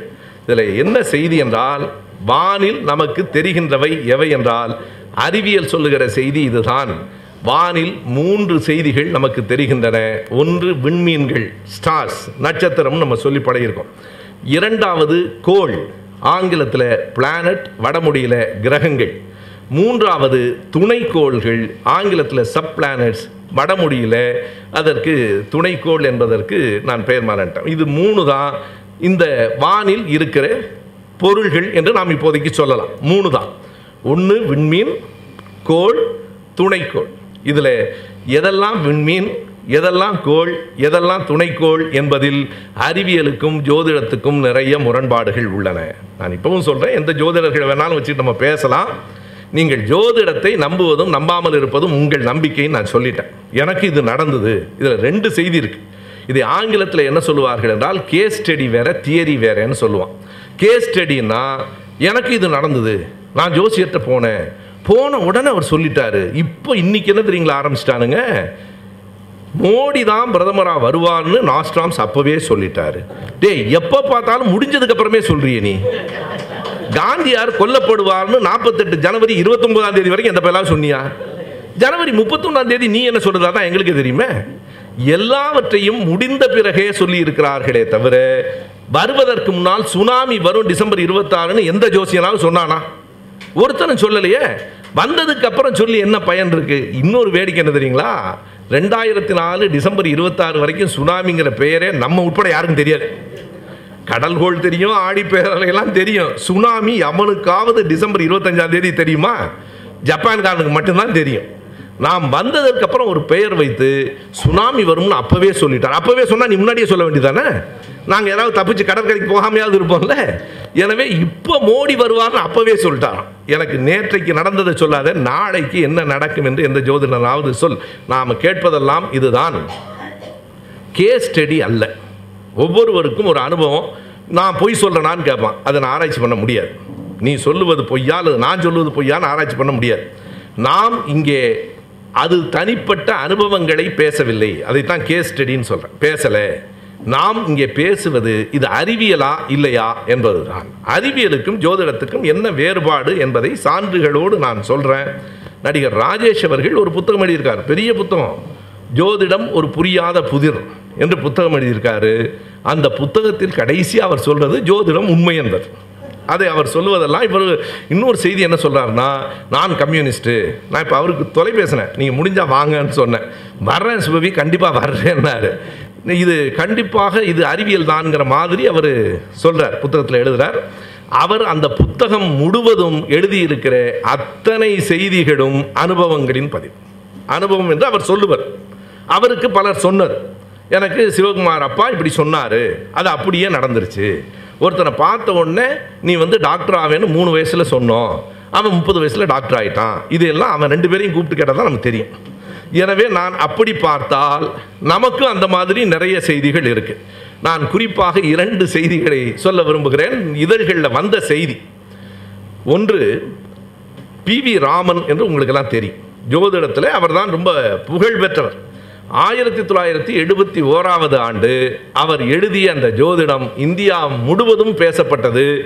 அப்போ என்ன எழுதுனார்னா இனி இந்திரா காந்தி ஒரு காலத்திலும் வெற்றி பெற வாய்ப்பு இல்லை. இந்த தேர்தலில் கடுமையாக தோற்று போயிடுவார்னு எழுதினாரு. ஏன் நான் மற்றவங்களெல்லாம் விட்டுட்டு பி வி ராமனை சொல்கிறேன்னா அவர் குறிப்பிடத்தக்க எல்லோராலும் ஏற்றுக்கொள்ளப்பட்ட ஒரு மிகப்பெரிய ஜோதிடர். ஆனால் அந்த தேர்தலில் இந்திரா காந்தி ஒரு மிகப்பெரிய வெற்றியை பெற்றார். பிறகு ராஜமுத்திரைன்னு ஒரு இதழ் தமிழில் வந்தது நின்று போச்சு. இரண்டாயிரத்தி ஆறாவது ஆண்டு பிப்ரவரி மாதம் ஒன்றாம் தேதி ராஜமுத்திரை இதழில் ஒரு செய்தி வந்திருக்கிறது. அவர்கள் இதை எதிர்த்து யார் வேண்டுமானாலும் வழக்கு போடலாம் என்று எழுதியிருக்கிறார்கள். மூன்று ஜோதிடர்களின் பெயர்களை குறித்திருக்கிறார்கள். அவர்களோடு எடுத்த படங்களை காட்டியிருக்கிறார்கள். அவர்களோடு பேசிய அந்த பேச்சுகள் முழுவதையும் பதிவு செய்திருக்கிறார்கள் அவர்கள் அறியாமல். என்ன செய்தார்கள்னா ராமலிங்கம் தேவ் திலகவதி என்று இரண்டு பேரினுடைய ஜாதகத்தை எடுத்துக்கொண்டு இவர்கள் போனார். மிகப்பெரிய புகழ் பெற்றவர்கள் என்று சொல்லிக்கொண்டு இவர்கள் போனார்கள். அவர்கள் எந்த மூன்று ஜோதிடர்களை தமிழ்நாட்டில் இருக்கிற மிகப்பெரிய ஜோதிடர்களை சந்தித்தோம் என்று எழுதியிருக்கிறார்கள். நான் அந்த குறிப்பிட்ட பெயர்கள் நமக்கு முக்கியமில்லை என்பதனாலே அதை விட்டுவிட்டு சொல்லுகிறேன். போய் அந்த ஜோதிடத்தை கொடுத்த உடனே அந்த ஜாதகத்தை கொடுத்த உடனே மூணு ஜோதிடரும் சொன்ன செய்தி இவர் தொண்ணூறு வருஷத்துக்கு மேலே வாழ்வான் எழுபது வயசு ஆயுள் என்று சொன்னார்கள். மிகப்பெரிய பொறுப்புக்கு வருவார் என்றெல்லாம் சொன்னார்கள். இவர்கள் அனைத்தையும் பதிவு செய்து கொண்டு வந்தார்கள். அந்த அந்த நேர்காணலில் எது முக்கியம் என்றால் இவர்கள் எடுத்துக்கொண்டு போன இரண்டு ஜாதகங்களும் இரண்டாயிரத்தி ஆறு ஜனவரியில் வெள்ள நிவாரண நெரிசலில் சிக்கி செத்து போன ரெண்டு பேர். ரெண்டு பேரும் இறந்து போனவர்கள். இறந்து போனவர்கள் ஜாதகத்தை தான் இவங்க கொடுக்குறாங்க. அதுக்கு அவன் சொல்கிற இவன் அமைச்சர் ஆயிடுவான். பேரை மட்டும் மாற்றிக்கிட்டா போதும். இன்னொரு கல்யாணம் பண்ணிக்கிட்டா போதும். நல்ல வேலையாக இவனுக்கு என்ன பண்ணலாம்? இன்னொரு கல்யாணம் அதே மனைவியோட பண்ணுறான் அது வரைக்கும் பரவாயில்ல. இப்போ அது ஒரு புதுசாக தொடங்கிடுச்சு. பெயரை மாற்றி மறுபடியும் தாலியை கழற்றி ஒரு கோயில் உண்டியலில் போட்டுட்டு மீண்டும் இவர்கள் திருமணம் செய்து வைப்பது என்று அந்த மூன்று பேரும் யார் அந்த நெரிசலில் செத்து போனதுன்னா உங்களுக்கு நினைவிருக்கும் ரெண்டாயிரத்தி ஐந்து கடைசியில் மிகப்பெரிய வெள்ளம் வந்து அந்த வெள்ளத்தில் இறந்து போனவர்கள் எல்லோருக்குமாக சேர்த்து வெள்ள நிவாரண நிதி கொடுத்தாங்க. அந்த நிதியை வாங்குவதற்கு வரிசையில் நின்று நெரிசலில் செத்து போயிட்டாங்க. அதை பற்றி கவிஞர் பச்சையப்பன் ஒரு ரெண்டு வரி ரொம்ப அருமையாக எழுதுவார். இவர்கள் வெள்ளத்தில் தப்பி வெள்ள நிவாரணத்தில் இறந்து போனார்கள். வெள்ளத்தில் தப்பிட்டாங்க வெள்ள நிவாரணத்தில் இறந்து போனார்கள்மா. அந்த ரெண்டு பேரை தேடி கண்டுபிடிச்சு ராமலிங்கம் திலகவதி இரண்டு பேருடைய ஜாதகத்தையும் எடுத்துக்கொண்டு போன போது இப்படி வந்தது. இது உண்மையில்லை நாங்கள் சொல்லலைன்னு அவங்க சொல்லலாம். எதற்காக என்றால் அவர்கள் சொல்லுவது போலவே இப்படிப்பட்ட அனுபவங்கள் இந்த பக்கத்திலையும் உண்டு. ஆனால் நாம் அனுபவங்களை எடுத்துக்கொள்ளாமல் அறிவியலை எடுத்துக்கொள்ளுகிறோம். இதில் நான் முதல்ல சொன்ன வானத்தில் இருப்பவை மூன்று. விண்மீன்கள் கோள்கள் துணைக்கோள்கள். எவ்வளவு இருக்கு? எண்ணற்ற விண்மீன்கள். விண்மீன்களை யாரும் எண்ண முடியாது. புறநானூற்றிலேயே ஒரு பாட்டு உண்டு. மோசி ஏணிச்சேரி முடமோசியார் சொல்லுகிற போது இவன் கொடுத்த யானைகளின் எண்ணிக்கை எண்ண முடியாத அளவுக்கு வானம் முழுவதும் நட்சத்திரங்கள் இருந்தால் எவ்வளவோ அவ்வளவு என்று எண்ணற்ற நட்சத்திரங்கள். ஆனால் மற்றவைகளை எண்ணிவிடலாம் கோள்கள் எத்தனை இருக்கின்றன? நமக்கு தெரிந்து நம் தொலைநோக்கிகளுக்கு தென்படுகிற கோள்கள் மொத்தம் ஒன்பது. இன்னொரு வேடிக்கை என்ன என்றால் அறிவியலும் ஒன்பது சொல்லுகிறது. ஜாதகமும் ஒன்பது தான் சொல்லுது. ஜோதிடமும் ஒன்பது சொல்லுது. ஆனால் அறிவியல் சொல்லுகிற ஒன்பது வேறு ஜோதிடம் சொல்லுகிற ஒன்பது வேறு. அறிவியல் சொல்லுகிற ஒன்பது கோள்கள் புதன். கதிரவனை ஒட்டி இருப்பது புதன். நம்ம பெயர்களை கூட தமிழில் எப்படி வைத்திருக்கிறார்கள் என்று பாருங்கள். அதற்கு ஏன் புதன் என்று பெயர் என்றால் இதை பேராசிரியர் நெடுஞ்செடியன் எழுதுகிறார் சூரியனுக்கு பக்கத்தில் ஒரு புதர் போன்ற இடத்தில் ஒடிந்து கொண்டிருப்பதால் சூரிய வெளிச்சத்தில் தெரியாது. கடைசி வரைக்கும் தொலைநோக்கியால் கூட பார்க்க முடியாத ஒரு விண்மீன் புதன் தான். புதனை யாரும் பார்க்க முடியாது. சூரியனுக்கு அருகில் இருக்கிறது புதன். அது இன்னொரு நெருப்பு கோளம். புதனுக்கு அடுத்தது தகதகவென்று இருக்கிற காரணத்தினாலே அதற்கு வெள்ளி என்று பெயர். பிறகு சிவப்பாக இருக்கிற காரணத்தினாலே நமக்கு அடுத்து இருக்கிற கோளுக்கு செவ்வாய் என்று பெயர். செவ்வாய்க்கு அடுத்து இருக்கிற சூரிய குடும்பத்தின் கோள்களிலேயே விசாலமானது வியாழன். வியாழன் என்பதே விசாலம் தான். விசாலம் என்று நம் பெயர் வைப்பதே பறந்துபட்ட என்கிற பொருள் வியாழன். அதற்கு பிறகு கருப்பு நிறத்தில் இருக்கிற காரணத்தால் காரி காரியைத்தான் நாம் சனி என்று சொல்லுகிறோம். இது போக ப்ளூட்டோன் நெப்டியூன் யுரேனஸ் என்று இன்றைக்கு ப்ளூட்டோன் கிரகம் இல்லை என்று விஞ்ஞானிகள் தள்ளிவிட்டார்கள். அதற்கு பதிலாக சத்னோ என்பது இன்றைக்கு கோள். எனவே இருக்கிற கோள்கள் ஒன்பது. ஆனால் எவையெல்லாம் ஜாதகத்தில் கிடையாதுன்னா யுரேனஸ் நெப்டியூன் சத்னா கிடையாது. அதற்கு பதிலாக இரண்டு கிரகங்கள் இருக்கின்றன. ஒன்று ராகு இன்னொன்று கேது. ராகு கருப்பாக இருப்பான் கேது சிவப்பாக இருப்பான். சரி அவங்க சொல்லியிருக்கிறது. அந்த ரெண்டுக்கும் என்ன பெயர்? ராகுவுக்கும் கேதுவுக்கும் என்றால் நீங்கள் ஜோதிடரையே கேளுங்க. அந்த ரெண்டு கிரகத்தையும் என்ன பெயர் சொல்கிறீங்கன்னா ஷாயா கிரகம் என்று சொல்லுகிறார்கள். ஷாயா என்றால் நிழல் என்று பொருள். அதை ஆங்கிலத்தில் ஷேடோ பிளானட்னு சொல்கிறான் உண்மையை சொன்னால் அப்படி ஒரு கிரகமே கிடையாது என்பதுதான் உண்மை. அது நிழல் கிரகம் என்று சொல்லுவது. நிழல் மாதிரி ஒன்றை பார்த்துவிட்டு இவர்கள் அதனை கிரகம் என்று சொல்லுகிறார்கள். இப்போ நினைத்து பாருங்கள் நிழலை பார்த்து தான் நம்ம ஆள் அத்தனை பேரும் பயப்படுறான். ராகு காலம் மூணே முக்கால் நாழிகைக்கு இருக்குன்னா மூணே முக்கால் நாழிகை என்பது வேற ஒன்றும் இல்லை. ஒரு நாள் இருபத்தி நாலு மணி நேரம் என்பது அறுபது நாழிகை. அதாவது ஒரு மணி நேரம் என்றால் இரண்டரை நாழிகை. மூணே முக்கால் நாளிகைன்னா ஒன்றரை மணி நேரம். இது எல்லாம் பழைய கணக்கு. நம்ம பொன்னியின் செல்வன் படித்தா இன்னும் ஐந்து நாழிகையில் ஊர் சென்று அடைந்து விடலாம். நமக்கு புரியாது. ஐந்து நாளிகைன்னா ரெண்டு மணி நேரம். இன்னும் இர ஐந்து நாழிகையில் பொழுது விடிஞ்சிரும்னா ராத்திரி மூணு மணின்னு அர்த்தம்.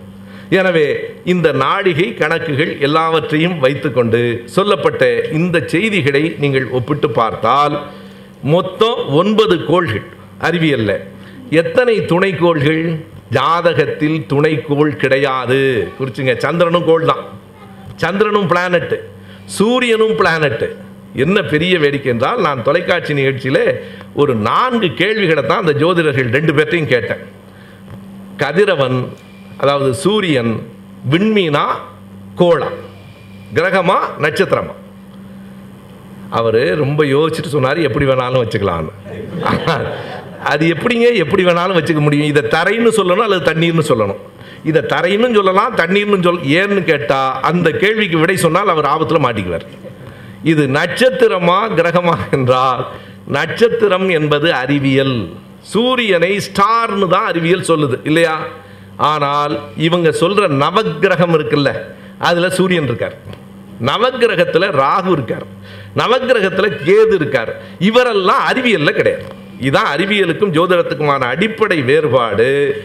அங்கே சந்திரன் என்பது இதில் சேட்டலைட் அது துணைக்கோள். ஆனால் ஜாதகத்தில் சந்திரனும் இன்னொரு கிரகம். அது மட்டும் இல்லை அறிவியலில் மொத்தம் எத்தனை சந்திரன் இருக்குது தெரியுங்களா? அறுபத்தி ஐந்து. இந்த கணக்கு ஜோதகத்தில் கிடையவே கிடையாது. நீங்கள் எண்ணி பார்த்தால் அறுபத்தி ஐந்து சந்திரன் எங்கே இருக்குது ஒன்று தானே தெரியுதுன்னா பூமிக்கு ஒரு சந்திரன் செவ்வாய்க்கு இரண்டு வியாழனுக்கு பதினாறு சனிக்கு இருபத்தி நாலு யுரேனஸுக்கு பதினைந்து. மொத்தம் இப்படி கூட்டி பார்த்தால் அறுபத்தி ஐந்து துணைக்கோள்கள் இருக்கின்றன. ஆகையினாலே தான் வியாழனை சுற்றி கோள்களாக இருக்கின்றன. சின்ன சின்ன சின்ன சந்திரனா? அதாவது இதை எப்படி சொன்னால் எளிதாக நமக்கு உள்வாங்கிக் கொள்ள வாய்ப்பாக இருக்கும் என்றால் இங்கே இருந்து பார்த்தால் ஒரே ஒரு நிலவு தெரிகிறது. நீங்கள் சனி கிரகத்துக்கு போய் பார்த்தால் போக முடியாதுங்கிறது வேற. போய் பார்த்தால் நாம் இருபத்தி நாலு சந்திரனை இரவில் பார்க்கலாம். இருபத்தி நாலு சந்திரன் பார்க்கலாம். வியாழன்ல நின்னா பதினாறு சந்திரன் பார்க்கலாம். சந்திரன் என்பது துணைக்கோள். மொத்தம் அறுபத்தி ஐந்து துணைக்கோள்கள் ஒன்பது கோள்கள் மொத்தம் எழுபத்தி நாலு நான் கேட்குறேன் நீ ஒன்பது கோள்களின் தாக்கத்துக்கு மட்டும் எல்லா பலனும் சொல்றிய. மீதம் இருக்கிற அறுபத்தி ஐந்து கோள்களை ஏன் கணக்கில் எடுக்கலை? மொத்தம் எழுபத்தி நாலு கோள்களின் தாக்கம் இருக்கணும்ல? இன்னொன்றையும் நாம் கவனிக்கணும். எப்படி இந்த கோள்கள் நம்மை பாதிக்கும்? அவன் என்ன சொல்கிறான் அமாவாசை அன்னைக்கு பாருங்கள் கடல் பொங்குதா இல்லையா? உண்மைதான். அது அந்த நிலவின் தாக்கம் ஈர்ப்பு தானே? உண்மைதான். அதனால நம்மளை தாக்குமா? ஒன்றை கவனத்தில் வைக்கலாம். அதே கடற்கரைக்கு நம்ம அவங்களையும் கூட்டு போவோம். ஜோதிடர்களோடு போவோம். அமாவாசை அன்றைக்கு கடற்கரை ஓரத்தில் ஒரு சின்ன கா- கோப்பையில் தண்ணீரை நிரப்பி அங்கே மேலே வைக்கலாம். கடல் பொங்கும் இது பொங்காது. நான் கேட்குறேன் இது பொங்கணும்ல? சந்திரனினுடைய ஈர்ப்பு அமாவாசையில் கடல் பொங்குகிற போது இந்த குவளையில் இருக்கிற தண்ணீர் ஏன் பொங்கலைன்னா வேற ஒரு காரணமும் இல்லை. மிக பரந்த பரப்பில் அதன் தாக்கம் இருக்குமே தவிர ஒரு குவளையில் அதன் தாக்கம் இருக்காது என்பது அறிவியல். அப்பா ஒரு குவளையிலேயே தாக்கம் இல்லை என்ன போய் என்ன தாக்க போகுது? அதுவும் செவ்வாய் தோஷத்தை நம்மால் என்ன சொல்கிறான் செவ்வாய் தோஷத்தில் உள்ள ஒருவனை ஒரு பெண் மணந்து கொண்டால் செவ்வாய் தோஷம் இல்லாத பெண் மணந்து கொண்டால் அது என்ன செய்யுமா? இந்த பெண்ணினுடைய மாமியாரை கொன்னுடுங்கிறான். ஏன் அப்படி சொல்லி வைக்கிறான்னா மற்றதெல்லாம் கூட பரவாயில்லன்னு திருமணம் பண்ணாலும் பண்ணிடுவான். மாமியாரை கொல்லும்ன்றான். நாம் என்ன நினைச்சு பார்க்கணும்?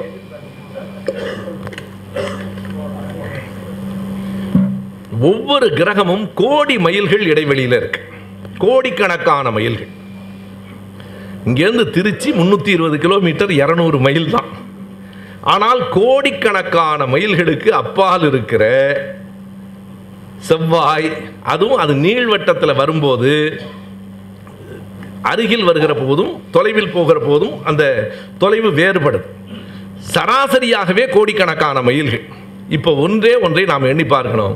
கோடிக்கணக்கான மைல்களுக்கு அங்கே அந்த பக்கத்தில் இருக்கிற செவ்வாய் இந்த பொண்ணை கண்டுபிடிச்சி இந்த பொண்ணோட மாமியாரையும் கண்டுபிடிச்சு கொன்னுடும்னு சொன்னா இது எப்படியாவது அறிவியலுக்கு பொருந்துவான் அவ்வளவு புத்திசாலி அந்த செவ்வாய் கிரகம். தேடி கண்டுபிடிச்சு மாமியாரை கொண்டுமா சில பேருக்கு நாலஞ்சு மாமியார் இருக்காங்க. எந்த மாமியாரை கொண்டுவதுங்கிறது வேற வேற சிக்கல் இருக்கு. நீ தேடி கண்டுபிடிச்சு மாமியாரை கொன்றும்னு சொல்ற வேற ஒன்றுமல்ல. செவ்வாய் தோஷம் என்றால் என்ன? முதல்ல இந்த செய்திகளை சொல்லிடுறேன். ராசி. பனிரெண்டு ராசி நான் பேர் சொல்லிட்டேன். இந்த பனிரெண்டு ராசியும் எப்படி என்றால் இது நட்சத்திரங்களின் தொகுப்பு. இந்த நட்சத்திரங்களை பார்க்கும்போது இந்த வடிவத்தில் இருக்குன்னு சொல்லி அதுக்கு ஒரு பேர் வச்சான். இது ஆடு கடகம்னா நண்டு தனுஷுன்னா வில்லு இப்படி பேர் வச்சான். மகரம்னா வெள்ளாடு. அப்படி தோற்றம். எனக்கு பெரிய வியப்பாக இருக்கிறது தோற்றத்தில் எப்படா வெள்ளாடு செம்மறியாடு உனக்கு தெரியுதுன்னு தெரியல. அதை மகரத்தை வெள்ளாடுங்கிறான். இப்படி தோற்றத்தின் அடிப்படையில் இந்த ராசிகள் நட்சத்திரங்களின் தொகுப்பு இது ஒன்று இது பனிரெண்டு. கோள்கள் ஜாதகப்படி ஒன்பது.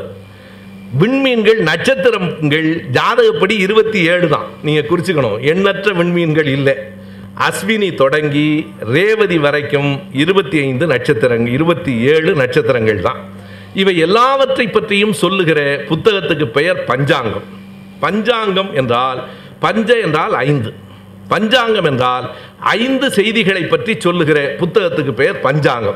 என்ன ஐந்து செய்திகள்? திதி வாரம் நட்சத்திரம் யோகம் கர்ணம். இந்த ஐந்தையும் சொல்லுவது தான் பஞ்சாங்கம். இதில் திதி என்றால் என்ன? கிருஷ்ணபட்ச திதி சுக்லபட்ச திதி. வெறும் வடமொழி சொற்களால் இருப்பதால் நமக்கு என்னன்னு தெரியாமல் தடுமாறிட்டோம். பஞ்சாங்கம் என்பது வேறொன்றும் இல்லை நண்பர்களே அந்த காலத்து கேலண்டர் ஒரு நாட்காட்டி. அமாவாசையில் இருந்து பௌர்ணமி வரைக்கும் நகர்கிற போது அமாவாசை முடிந்து எத்தனாவது நாள் என்று சொல்லுவது தான் திதி. அதாவது இதை சுக்கிலபட்சம் கிருஷ்ணபட்சம் என்றால் சுக்கில என்றால் வடமொழியில் வெளிச்சம்னு அர்த்தம். கிருஷ்ண என்றால் கருப்புன்னு அர்த்தம். இன்றைக்கும் கிருஷ்ணான்னு வச்சுக்கிட்டா கருப்புன்னு தான் அர்த்தம். கருப்பன்னு பேர் வச்சுக்கிறதுக்கும் கருப்பாயின்னு பேர் வச்சுக்கவும் வைக்கப்படுறோம்ல.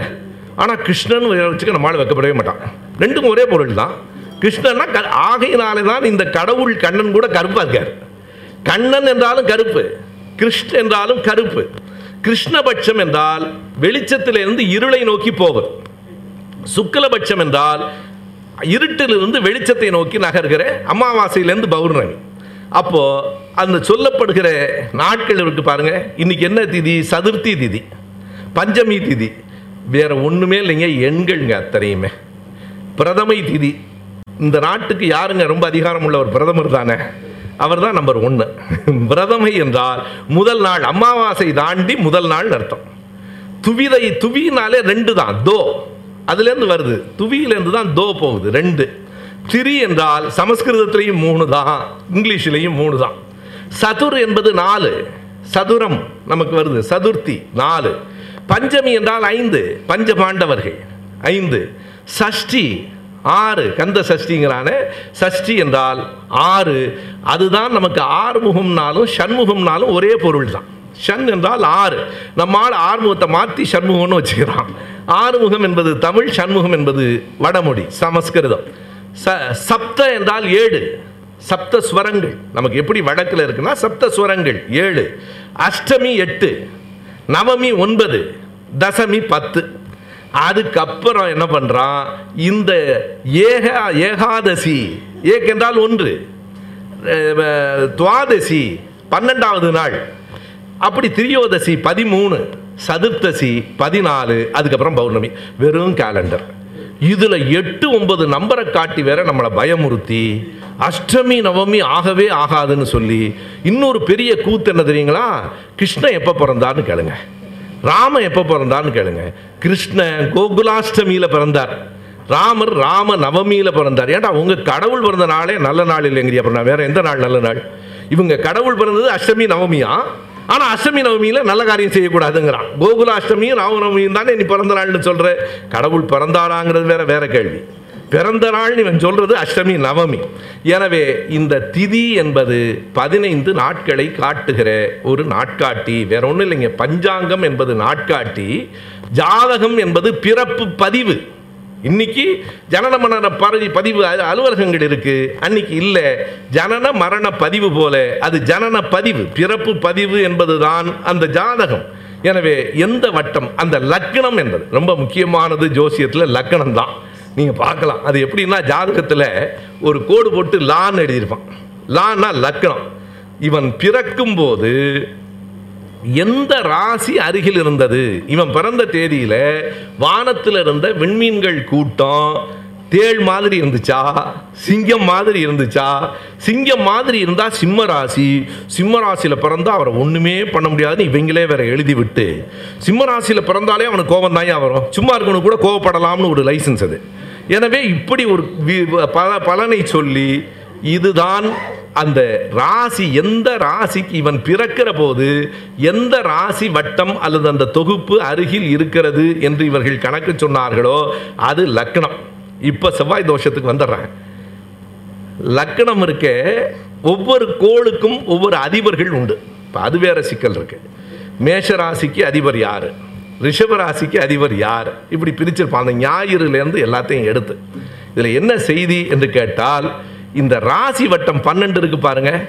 எத்தனை விதமான பேதமைகள் உண்டோ அனைத்தும் உண்டு. நான் சொல்றதெல்லாம் ஜோதிடர்கள்ட்ட நீங்கள் சரிபார்த்து கொள்ளலாம். ஆண் ராசி பெண் ராசி உண்டு.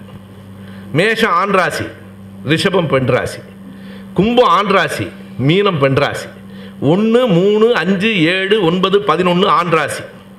ரெண்டு நாலு ஆறு எட்டு பத்து பெண் ராசி. இது கூட பரவாயில்ல. அடுத்தது சொல்கிறேன் ரொம்ப அக்கிரமமான அல்லது இன்னமும் அழுத்தமாக சொல்ல போடணும்னா அயோக்கியத்தனமான ஒரு விஷயம் உண்டு. ராசியில் அந்த ஞாயிறு கோல்டு இருக்கு பாருங்கள் ஞாயிறு திங்கள் செவ்வாய். பிராமணர்கள் உண்டு சத்திரியர்கள் உண்டு வைசியர்கள் உண்டு சூத்திரர்கள் உண்டு. யாரெல்லாம் பிராமணன் வியாழனும் வெள்ளியும் பிராமணன். ஏன்னா வெள்ளி பழபடன் இருக்குது வியாழம் மிக பகந்ததாக இருக்கு. அந்த கோள்கள்லேயே எது சிறப்பாக இருக்கோ அது பிராமணன். ஞாயிறும் செவ்வாயும் சத்திரியன். திங்களும் புதனும் வைசியம். அப்போ இந்த சூத்திரம் யாரா சனி ராகு கேது. எவ்வளவு அயோக்கியம் பாருங்க. அந்த ராசி வட்டத்தில் கூட இது எல்லாம் நான் சொல்லுவதை எந்த ஜோதிடனும் மறுக்க முடியாது. அவன் சொல்லாமல் நம்மகிட்ட சொல்ல மாட்டான். என்ன சொல்லுவான்? நீ அது அந்த கோள் அவ்வளவு சரியில்லைம்மா. அது சூத்திர கோள் வேற ஒன்றும் இல்லை. மூணு தான் ஒதுக்கியிருக்கான் பாருங்க. சூரிய சூத்திரன்னா சனி கிரகம் ராகு கேது. எதெல்லாம் உருப்படாதுன்னு அவன் சொல்கிறானோ அதெல்லாம் சூத்திரனுங்கிறான் எனவே ஆண் ராசி பெண் ராசி உண்டு. பிராமண வைசிய சூத்திர சு- ஜாதிகள் உண்டு கோளுக்கு. இதில் அவன் பெ- ஒவ்வொரு வீட்டு அதை வீடுன்னு சொல்லுவான் அந்த ஒவ்வொரு கட்டத்தையும். அந்த செவ்வாய் வந்து தங்குற வீடு சூரியன் தங்குற வீடு. அந்த வீட்டில் அந்த அதிபதி அந்த வீட்டில் இல்லாமல் செவ்வாய்க்குன்னு ஒரு வீடு இருக்கு. அங்கே இல்லாமல் இவ்வளோதாங்க செவ்வாய் தோஷம் இப்போ நான் சொல்ல போகிற செய்தி.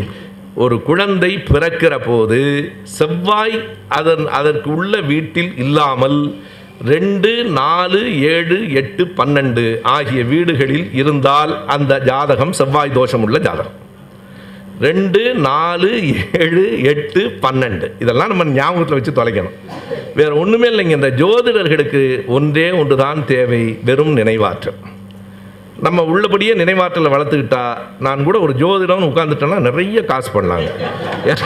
ஏன்னா இது பூரா எனக்கு மனப்பாடமாக தெரியும். இந்த ரெண்டு நாலு ஏழு எட்டு பன்னெண்டில் செவ்வாய் இருந்தால் அது செவ்வாய் தோஷம்னு சொன்னால் பிறக்கிற குழந்தைகளில் நாற்பது சதவீதம் செவ்வாய் தோஷம் வரும். அதற்கு பிறகு அப்புறம் அதுக்கு விலக்கு கொடுத்தான். ஏன்னா எல்லாரும் செவ்வாய் தோஷம்னா இவனுக்கு வியாபாரம் நடக்காது. இதில் நாலில் இருந்தால் பரவாயில்ல. எட்டில் இருந்தால் பரவாயில்ல. ஆனால் ரெண்டு ஏழு பத்து இருக்கவே கூடாதுங்க அப்படின்னு சொல்லிட்டான்.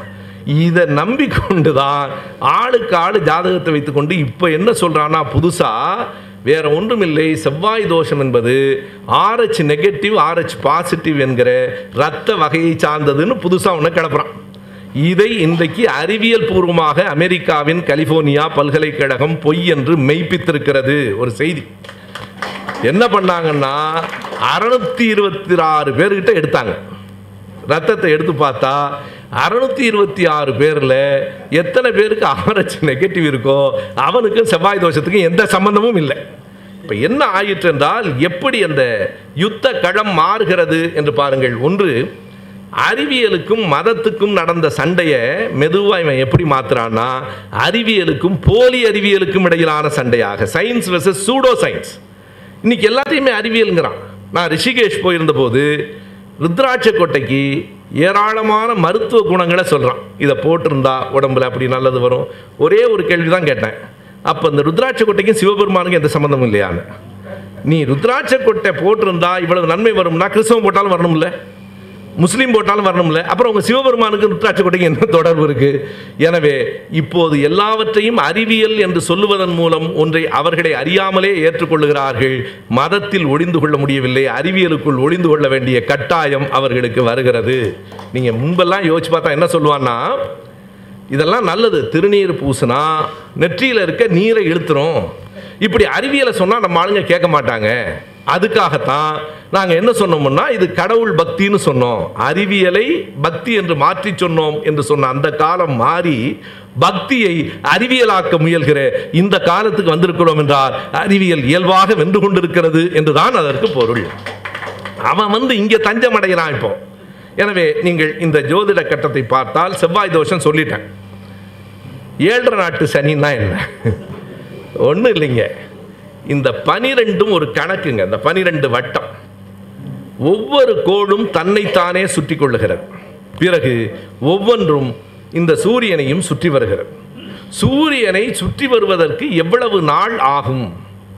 சூரியனுக்கும் அந்த கோளுக்கும் இடையில் இருக்கிற தொலைவை பொறுத்தும் கோள் சுற்றுகிற விரைவை பொறுத்தும் நாள் மாறும். பூமி ஒரு முறை சூரியனை சுற்றி மறுபடியும் அதே இடத்துக்கு வருவதற்கு முன்னூற்றி அறுபத்தி ஐந்து நாள் ஆகிறது. அது ஒரு வருடம். ஒருவேளை நாம் புதன் கிரகத்திலே வாழ நேர்ந்தால் புதன் எண்பத்தெட்டு நாளில் சுற்றி வந்துடும் ஏன்னா சூரியனுக்கு பக்கத்தில் இருக்கு. எண்பத்தி எட்டு நாள் தான் அங்கே ஓராண்டு என்று கணக்கு. நூற்றி அறுபத்தி ஆறு நாள் வாழ்ந்துட்டா ரெண்டு வருஷம் கணக்கு. ஆனால் ஆகையினாலே தான் அதை என்ன சொல்லுவான்னா ஒன் இயர் என்று சொல்லாமல் அறிவியல்ல ஒன் எத்தியர் என்று சொல்லுவான். அந்த பூமி கணக்கில் வியாழன் சுற்றி வருவதற்கு இன்னும் ஒன்றரை வருஷத்துக்கு மேலாகும். வேற ஒன்றும் இல்லைங்க. இப்போ நீங்கள் சிந்தித்து பார்த்தால் ரெண்டும் பொருந்தும். குரு பெயர்ச்சிங்கிறான்ல அது வேற ஒன்றும் இல்லை. குரு சூரியனை குரு என்றால் சுக்கிரன் அல்லது வியாழன். வியாழன் சூரியனை சுற்றி வருவதற்கு ஒன்றரை ஆண்டு காலம் ஆகும். ஒரு ஆண்டு ஆண்டு ஐந்து மாதம் ஆகும். எனவே ஒன்றரை ஆண்டுக்கு ஒரு முறை அந்த குரு பெயர்கிறது. சரியா? இப்போ நான் என்ன கேட்குறேன்? சனி பெயர்ச்சி. சனி என்பது இன்னும் வியாழனுக்கு பின்னாடி இருக்குது அது சூரியனை சுற்றி வருவதற்கு இரண்டரை ஆண்டுகள் ஆகும். ஏறத்தாழ இரண்டரை ஆண்டுகள் என்பதைத்தான் சனி இப்போ நீங்கள் காரைக்காலில் திருநள்ளாறில் போய் என்ன நம்ம மாடு கொட்டான்னா மறுபடியும் ரெண்டரை வருஷம் ஆகும். ரெண்டரை வருஷத்தில் தான் சனி புறப்பட்ட இடத்துக்கு வரும். இப்போ இந்த கணக்கு என்ன தெரியுங்களா? இப்போ ஒருத்தனுக்கு ரிஷப ராசின்னு வச்சுங்க. அதாவது அவன் பிறக்கும்போது அந்த பக்கத்தில் இருந்த நட்சத்திர தொகுப்பு வட்டம் ஒரு காளமாடு மாதிரி தெரிஞ்சிச்சு. எனவே அது ரிஷப ராசி. சனி சுற்றி கொண்டே வர்றான். நீ இப்போ ஒரு கணக்கு பாருங்க. ஒரு கட்டத்தில் ரெண்டரை வருஷம். ஒரு கட்டம் என்பது ஒரு முறை சுற்றி வருவதற்காகிற நேரம். அப்போ அவன் பன்னெண்டு முறை சுற்றி வருவதற்காகிற நேரம் முப்பது வருஷம். இந்த கட்டம் பன்னெண்டு இருக்கு. ஒரு பழமொழி இருக்கு இங்கே.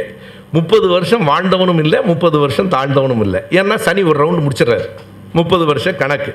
அப்போ என்ன சொல்கிறான்னா இவனுக்கு ரிஷபராசின்னு வச்சுங்க. மேஷத்துக்கு மிஸ்டர் சனி வந்துட்டாரு அப்படின்னா அது தலை. ரிஷபத்துக்கே வந்துட்டா உடல். அடுத்த மிதனத்துக்கு போனால் பாதம். அதாவது பக்கத்து வீட்டுக்கு வந்த உடனேயே இவனுக்கு அதனுடைய எஃபெக்ட் தொடங்குது. இவனுடைய ராசிக்கே வந்தால் முழுசாக இவனை ஆட்டி படைக்குது.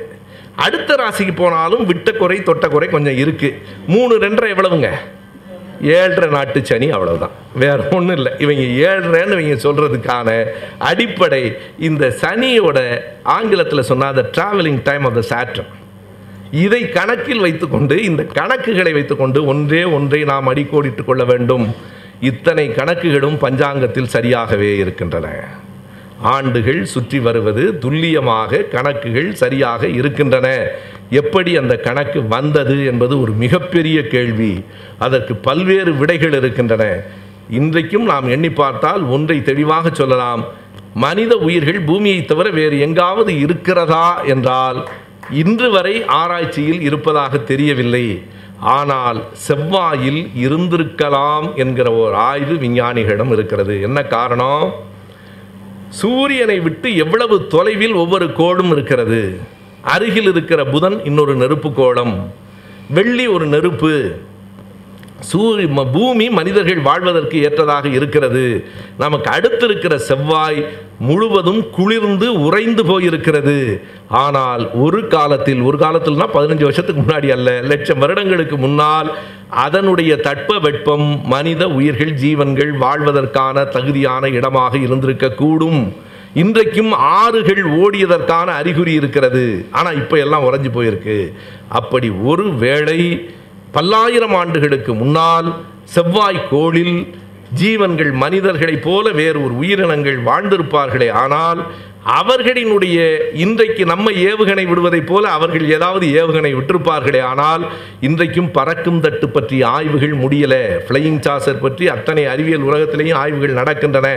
எனவே அப்படி ஒரு ஏவுகணையில் யாராவது வந்து இறங்கி இருந்தால் வானத்திலிருந்து தேவர்கள் வந்துட்டான்னு நம்ம சொல்கிறானே அது செவ்வாய்க்கோள்லேருந்து வந்தானோ என்னவோ நமக்கு தெரியாது. நம்மை விட பல ஆயிரம் ஆண்டுகளுக்கு முன்னால் அறிவியலில் முன்னேறி இருந்து இந்த அறிவியல் கணக்குகள் அங்கிருந்து வந்திருக்குமா என்றும் நமக்கு தெரியவில்லை. தெரியாததை தெரியாது என்று ஒப்புக்கொள்வதுதான் பகுத்தறிவு. எனவே எது சரி என்று சாதிப்பது எப்போதும் எங்கள் நோக்கமில்லை. என்னவாக இருந்திருக்கிறது? இந்த கணக்குகள் சரியாக இருக்கின்றன. ஆனால் கணக்கிலிருந்து சொல்லப்படுகிற அனைத்தும் ஏமாற்றுகின்றவையாக இருக்கின்றன. இன்னமும் சொன்னால் வானியல் என்பது அன்றைக்கும் அறிவியல் இன்றைக்கும் அறிவியல் என்றைக்கும் அறிவியல். ஜோதிடம் என்பது ஒரு காலத்தில் தேடல் பிறகு நம்பிக்கை இன்றைக்கு பெரு வணி வணிகம். இன்றைக்கி ஒரு பெரிய வியாபாரம். ஜோதிடம் என்பது ஒரு மிகப்பெரிய வணிகமாக இன்றைக்கு இருக்கிறது. தினப்பலன் சொல்லாத தொலைக்காட்சி உண்டா? கலைஞர் தொலைக்காட்சியை தவிர நினைக்கிறேன் எல்லாம் தினப்பலன் சொல்லுகிறார்கள். தினப்பலன் எழுதாத நாளேடுகள் உண்டா? இந்த ஜோதிடத்திலேயே ரொம்ப மலிவானது தினப்பலன் தான். தினமும் பார்த்தீங்கன்னா ஒரு சொல்ல போடுவான். வெற்றி. துன்பம் என்ன துன்பம்? யாருக்கு வெற்றி? வெற்றி யாருக்குன்னு ஏதாவது அர்த்தம் சொல்ல வேண்டாமாடா நீ? லாபம். என்ன லாபம்? நீங்கள் விரிவாக வாரத்துக்கு எழுதுறதுல பார்த்தீங்கன்னா கப்பல் வியாபாரம் நல்லா நடக்குமா? கப்பலே பார்த்துருக்க மாட்டான் நம்ம ஆள். குஷ்வந்த் சிங் இல்லஸ்டேட்டட் வீக்லியில் ஆசிரியராக இருக்கும்போது ஒரு முறை ஒன்று செஞ்சார். இந்த ஒவ்வொரு நாள் போட்டு ஒவ்வொரு ஒவ்வொரு சொல்லில் பலன் எழுதும்போது ஜோதிடருக்கு காய்ச்சல் எழுத முடியல. அவர் ஜாதகத்தை அவர் பார்க்கல. அப்போ வீக்லிக்கு வரல போட்டாகணும். குஷ்வந்த் சிங் ஆசிரியர். என்ன பண்ணுறது அந்த காலத்தை விட்டுடலாமான்னு கேட்டாங்க. இல்லை போட்டுருவோன்னார் அவர். எப்படின்னார்? நான் தர்றேன் போடலான்னார். ஒரு பத்து நாளாக வந்ததெல்லாம் வெட்டி மாற்றி மாற்றி எழுதி இவரே போட்டார். அது என்னது சக்ஸஸ் தானே? போடு. இந்த தரம் தூக்கி இவனுக்கு சக்ஸஸ் போடு. அப்படின்னு போட்டார். அந்த வாரம் தான் ரொம்ப பேர் சரியாக இருக்குன்றான். அது அதை குஷ்வந்த் சிங் தன்னுடைய வாழ்க்கை வரலாறு சொல்கிறார் எனக்கு தோணுனதெல்லாம் எழுதுனா சரியாக இருக்குன்றாங்க அவனுங்க. அதில் இருந்து அப்போ சொன்னார் குஷ்வந்த் சிங். அப்போ கூப்பிட்டு சொன்னாராம் இனிமேல் அதை போடாத நிறுத்துறானார் இது இவ்வளவு அப்பட்டமான பொய்யாக இருக்கிறது. இதை எப்படி நான் தொடர்ந்து போடுறதுன்னு கேட்டேன்னு குஷ்வந்த் சிங் தன்னுடைய குறிப்புகளில் எழுதியிருக்கிறார். மிக அழுத்தமாக நான் ஒன்றை சொல்ல வேண்டும். குஷ்வந்த் சிங்கோ மற்றவர்களோ நாமோ சொல்லுவது என்பது ஒரு பொதுவான பார்வையிலிருந்து சொல்லுகிறோம். நோபல் பரிசு பெற்ற பத்தொன்பது விஞ்ஞானிகளினுடைய அறிக்கையை சொல்லி நான் இந்த உரையை நிறைவு செய்கிறேன். இன்னமும் ஜோதிடம் பற்றி சொல்லுவதற்கு ஏராளமான கணக்குகள் இருக்கின்றன. ரொம்ப சுருக்கமாக சொல்லிடுறேன். திதி என்பது என்னன்னு சொன்னேன். வாரம் என்பது ஞாயிறு திங்கள் செவ்வாய் புதன் தான். அதற்கு பிறகு நட்சத்திரம் என்பது வெறும் இருபத்தி ஏழு தான் அவன் சொல்கிறான் இருபத்தி ஏழு அஸ்வினியிலேருந்து ரேவதி வரைக்கும். யோகம் என்பது இந்த திதியில் சரிபாதியாக பிரித்து அதில் இன்னைக்கு நல்லது நடக்குமா கெட்டது நடக்குமா சித்த யோகமா அமிர்த யோகமா மரண யோகமா என்பது யோகம். கர்ணம் என்பது அந்த வாரத்தில் பாதியை பிரித்து சொல்லுகிற வெறும் கணக்குகள். இந்த கணக்குகளை வைத்துக்கொண்டு ஒருவனினுடைய எதிர்காலம் எப்படி இருக்கும் என்று சொல்லுவது நம்பிக்கைக்கும் அறிவியலுக்கும் உகந்ததில்லை என்பதால் கீழே கையெழுத்திட்டிருக்கிற நோபல் பரிசு பெற்ற விஞ்ஞானிகளாகிய நாங்கள் மிகுந்த கவலை அடைந்திருக்கிறோம் என்று அந்த அறிக்கை தொடங்குது. இன்றைக்கு நீங்கள் வீட்டுக்கு போன உடனே கணிப்பொறியில் அதை பார்த்துடலாம். எப்போன்னு நான் தேதியெல்லாம் சொல்லிடுறேன். ஆயிரத்தி தொள்ளாயிரத்தி எழுபத்தி ஐந்து செப்டம்பர் அக்டோபர் இஷ்யூ என்று போட்டிருப்பான். செப்டம்பர் அக்டோபர் மாதத்து தி ஹியூமனிஸ்ட் என்பது அந்த பத்திரிகையினுடைய பெயர். த ஹியூமனிஸ்ட் என்பது பெயர். ஆயிரத்தி தொள்ளாயிரத்தி எழுபத்தைந்து செப்டம்பர் அக்டோபரில் பத்தொன்பது நோபல் பரிசு பெ- பத்தொன்பது பேரும் நோபல் பரிசு பெற்றவன். பத்தொன்பது நோபல் பரிசு பெற்ற பல்வேறு நாடுகளையும் பல்வேறு துறைகளையும் சார்ந்த விஞ்ஞானிகள் ஒரு அறிக்கையை வெளியிட்டார்கள். அந்த அறிக்கையின் முதல் வரி இப்படி தொடங்குகிறது. ஜோதிடத்தை அறிவியல் என்று நம்பி உலகில் மிக பலர் ஏமாறுவது கண்டு கீழே கையெழுத்திட்டிருக்கிற நோபல் பரிசு பெற்ற விஞ்ஞானிகளான நாங்கள் மிகுந்த கவலையடைகிறோம் அறிவியலில் ஜோதிடம் உண்மையானது என்பதற்கு இன்று வரையில் எந்த சான்றும் இல்லை.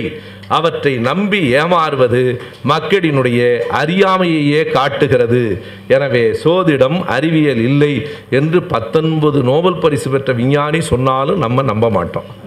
செவ்வாய் தோஷம்னு சொல்கிற ஜோசியரை தான் நாம் நம்புகிறோம். கடைசியாய் நான் இதையெல்லாம் தாண்டி விஞ்ஞானத்தெல்லாம் தாண்டி ஜா பஞ்சாங்கத்தை தாண்டி சம்பந்தர் தேவாரத்துலேருந்து ஒரு பாட்டை சொல்லி முடிச்சிடுறேன். ஏன்னா எதுக்கு சம்பந்தர் தேவாரம்னா அவரே ஒரு தரம் சொல்லிட்டாரு நாளும் இல்லை கோளும் இல்லை எல்லாம் நல்லது தான்டான்ட்டார் எப்படி சொன்னார்னா மாரவர்மன் பாண்டியன் அரிகேசரின்னு ஒரு மன்னன் இருந்தான்.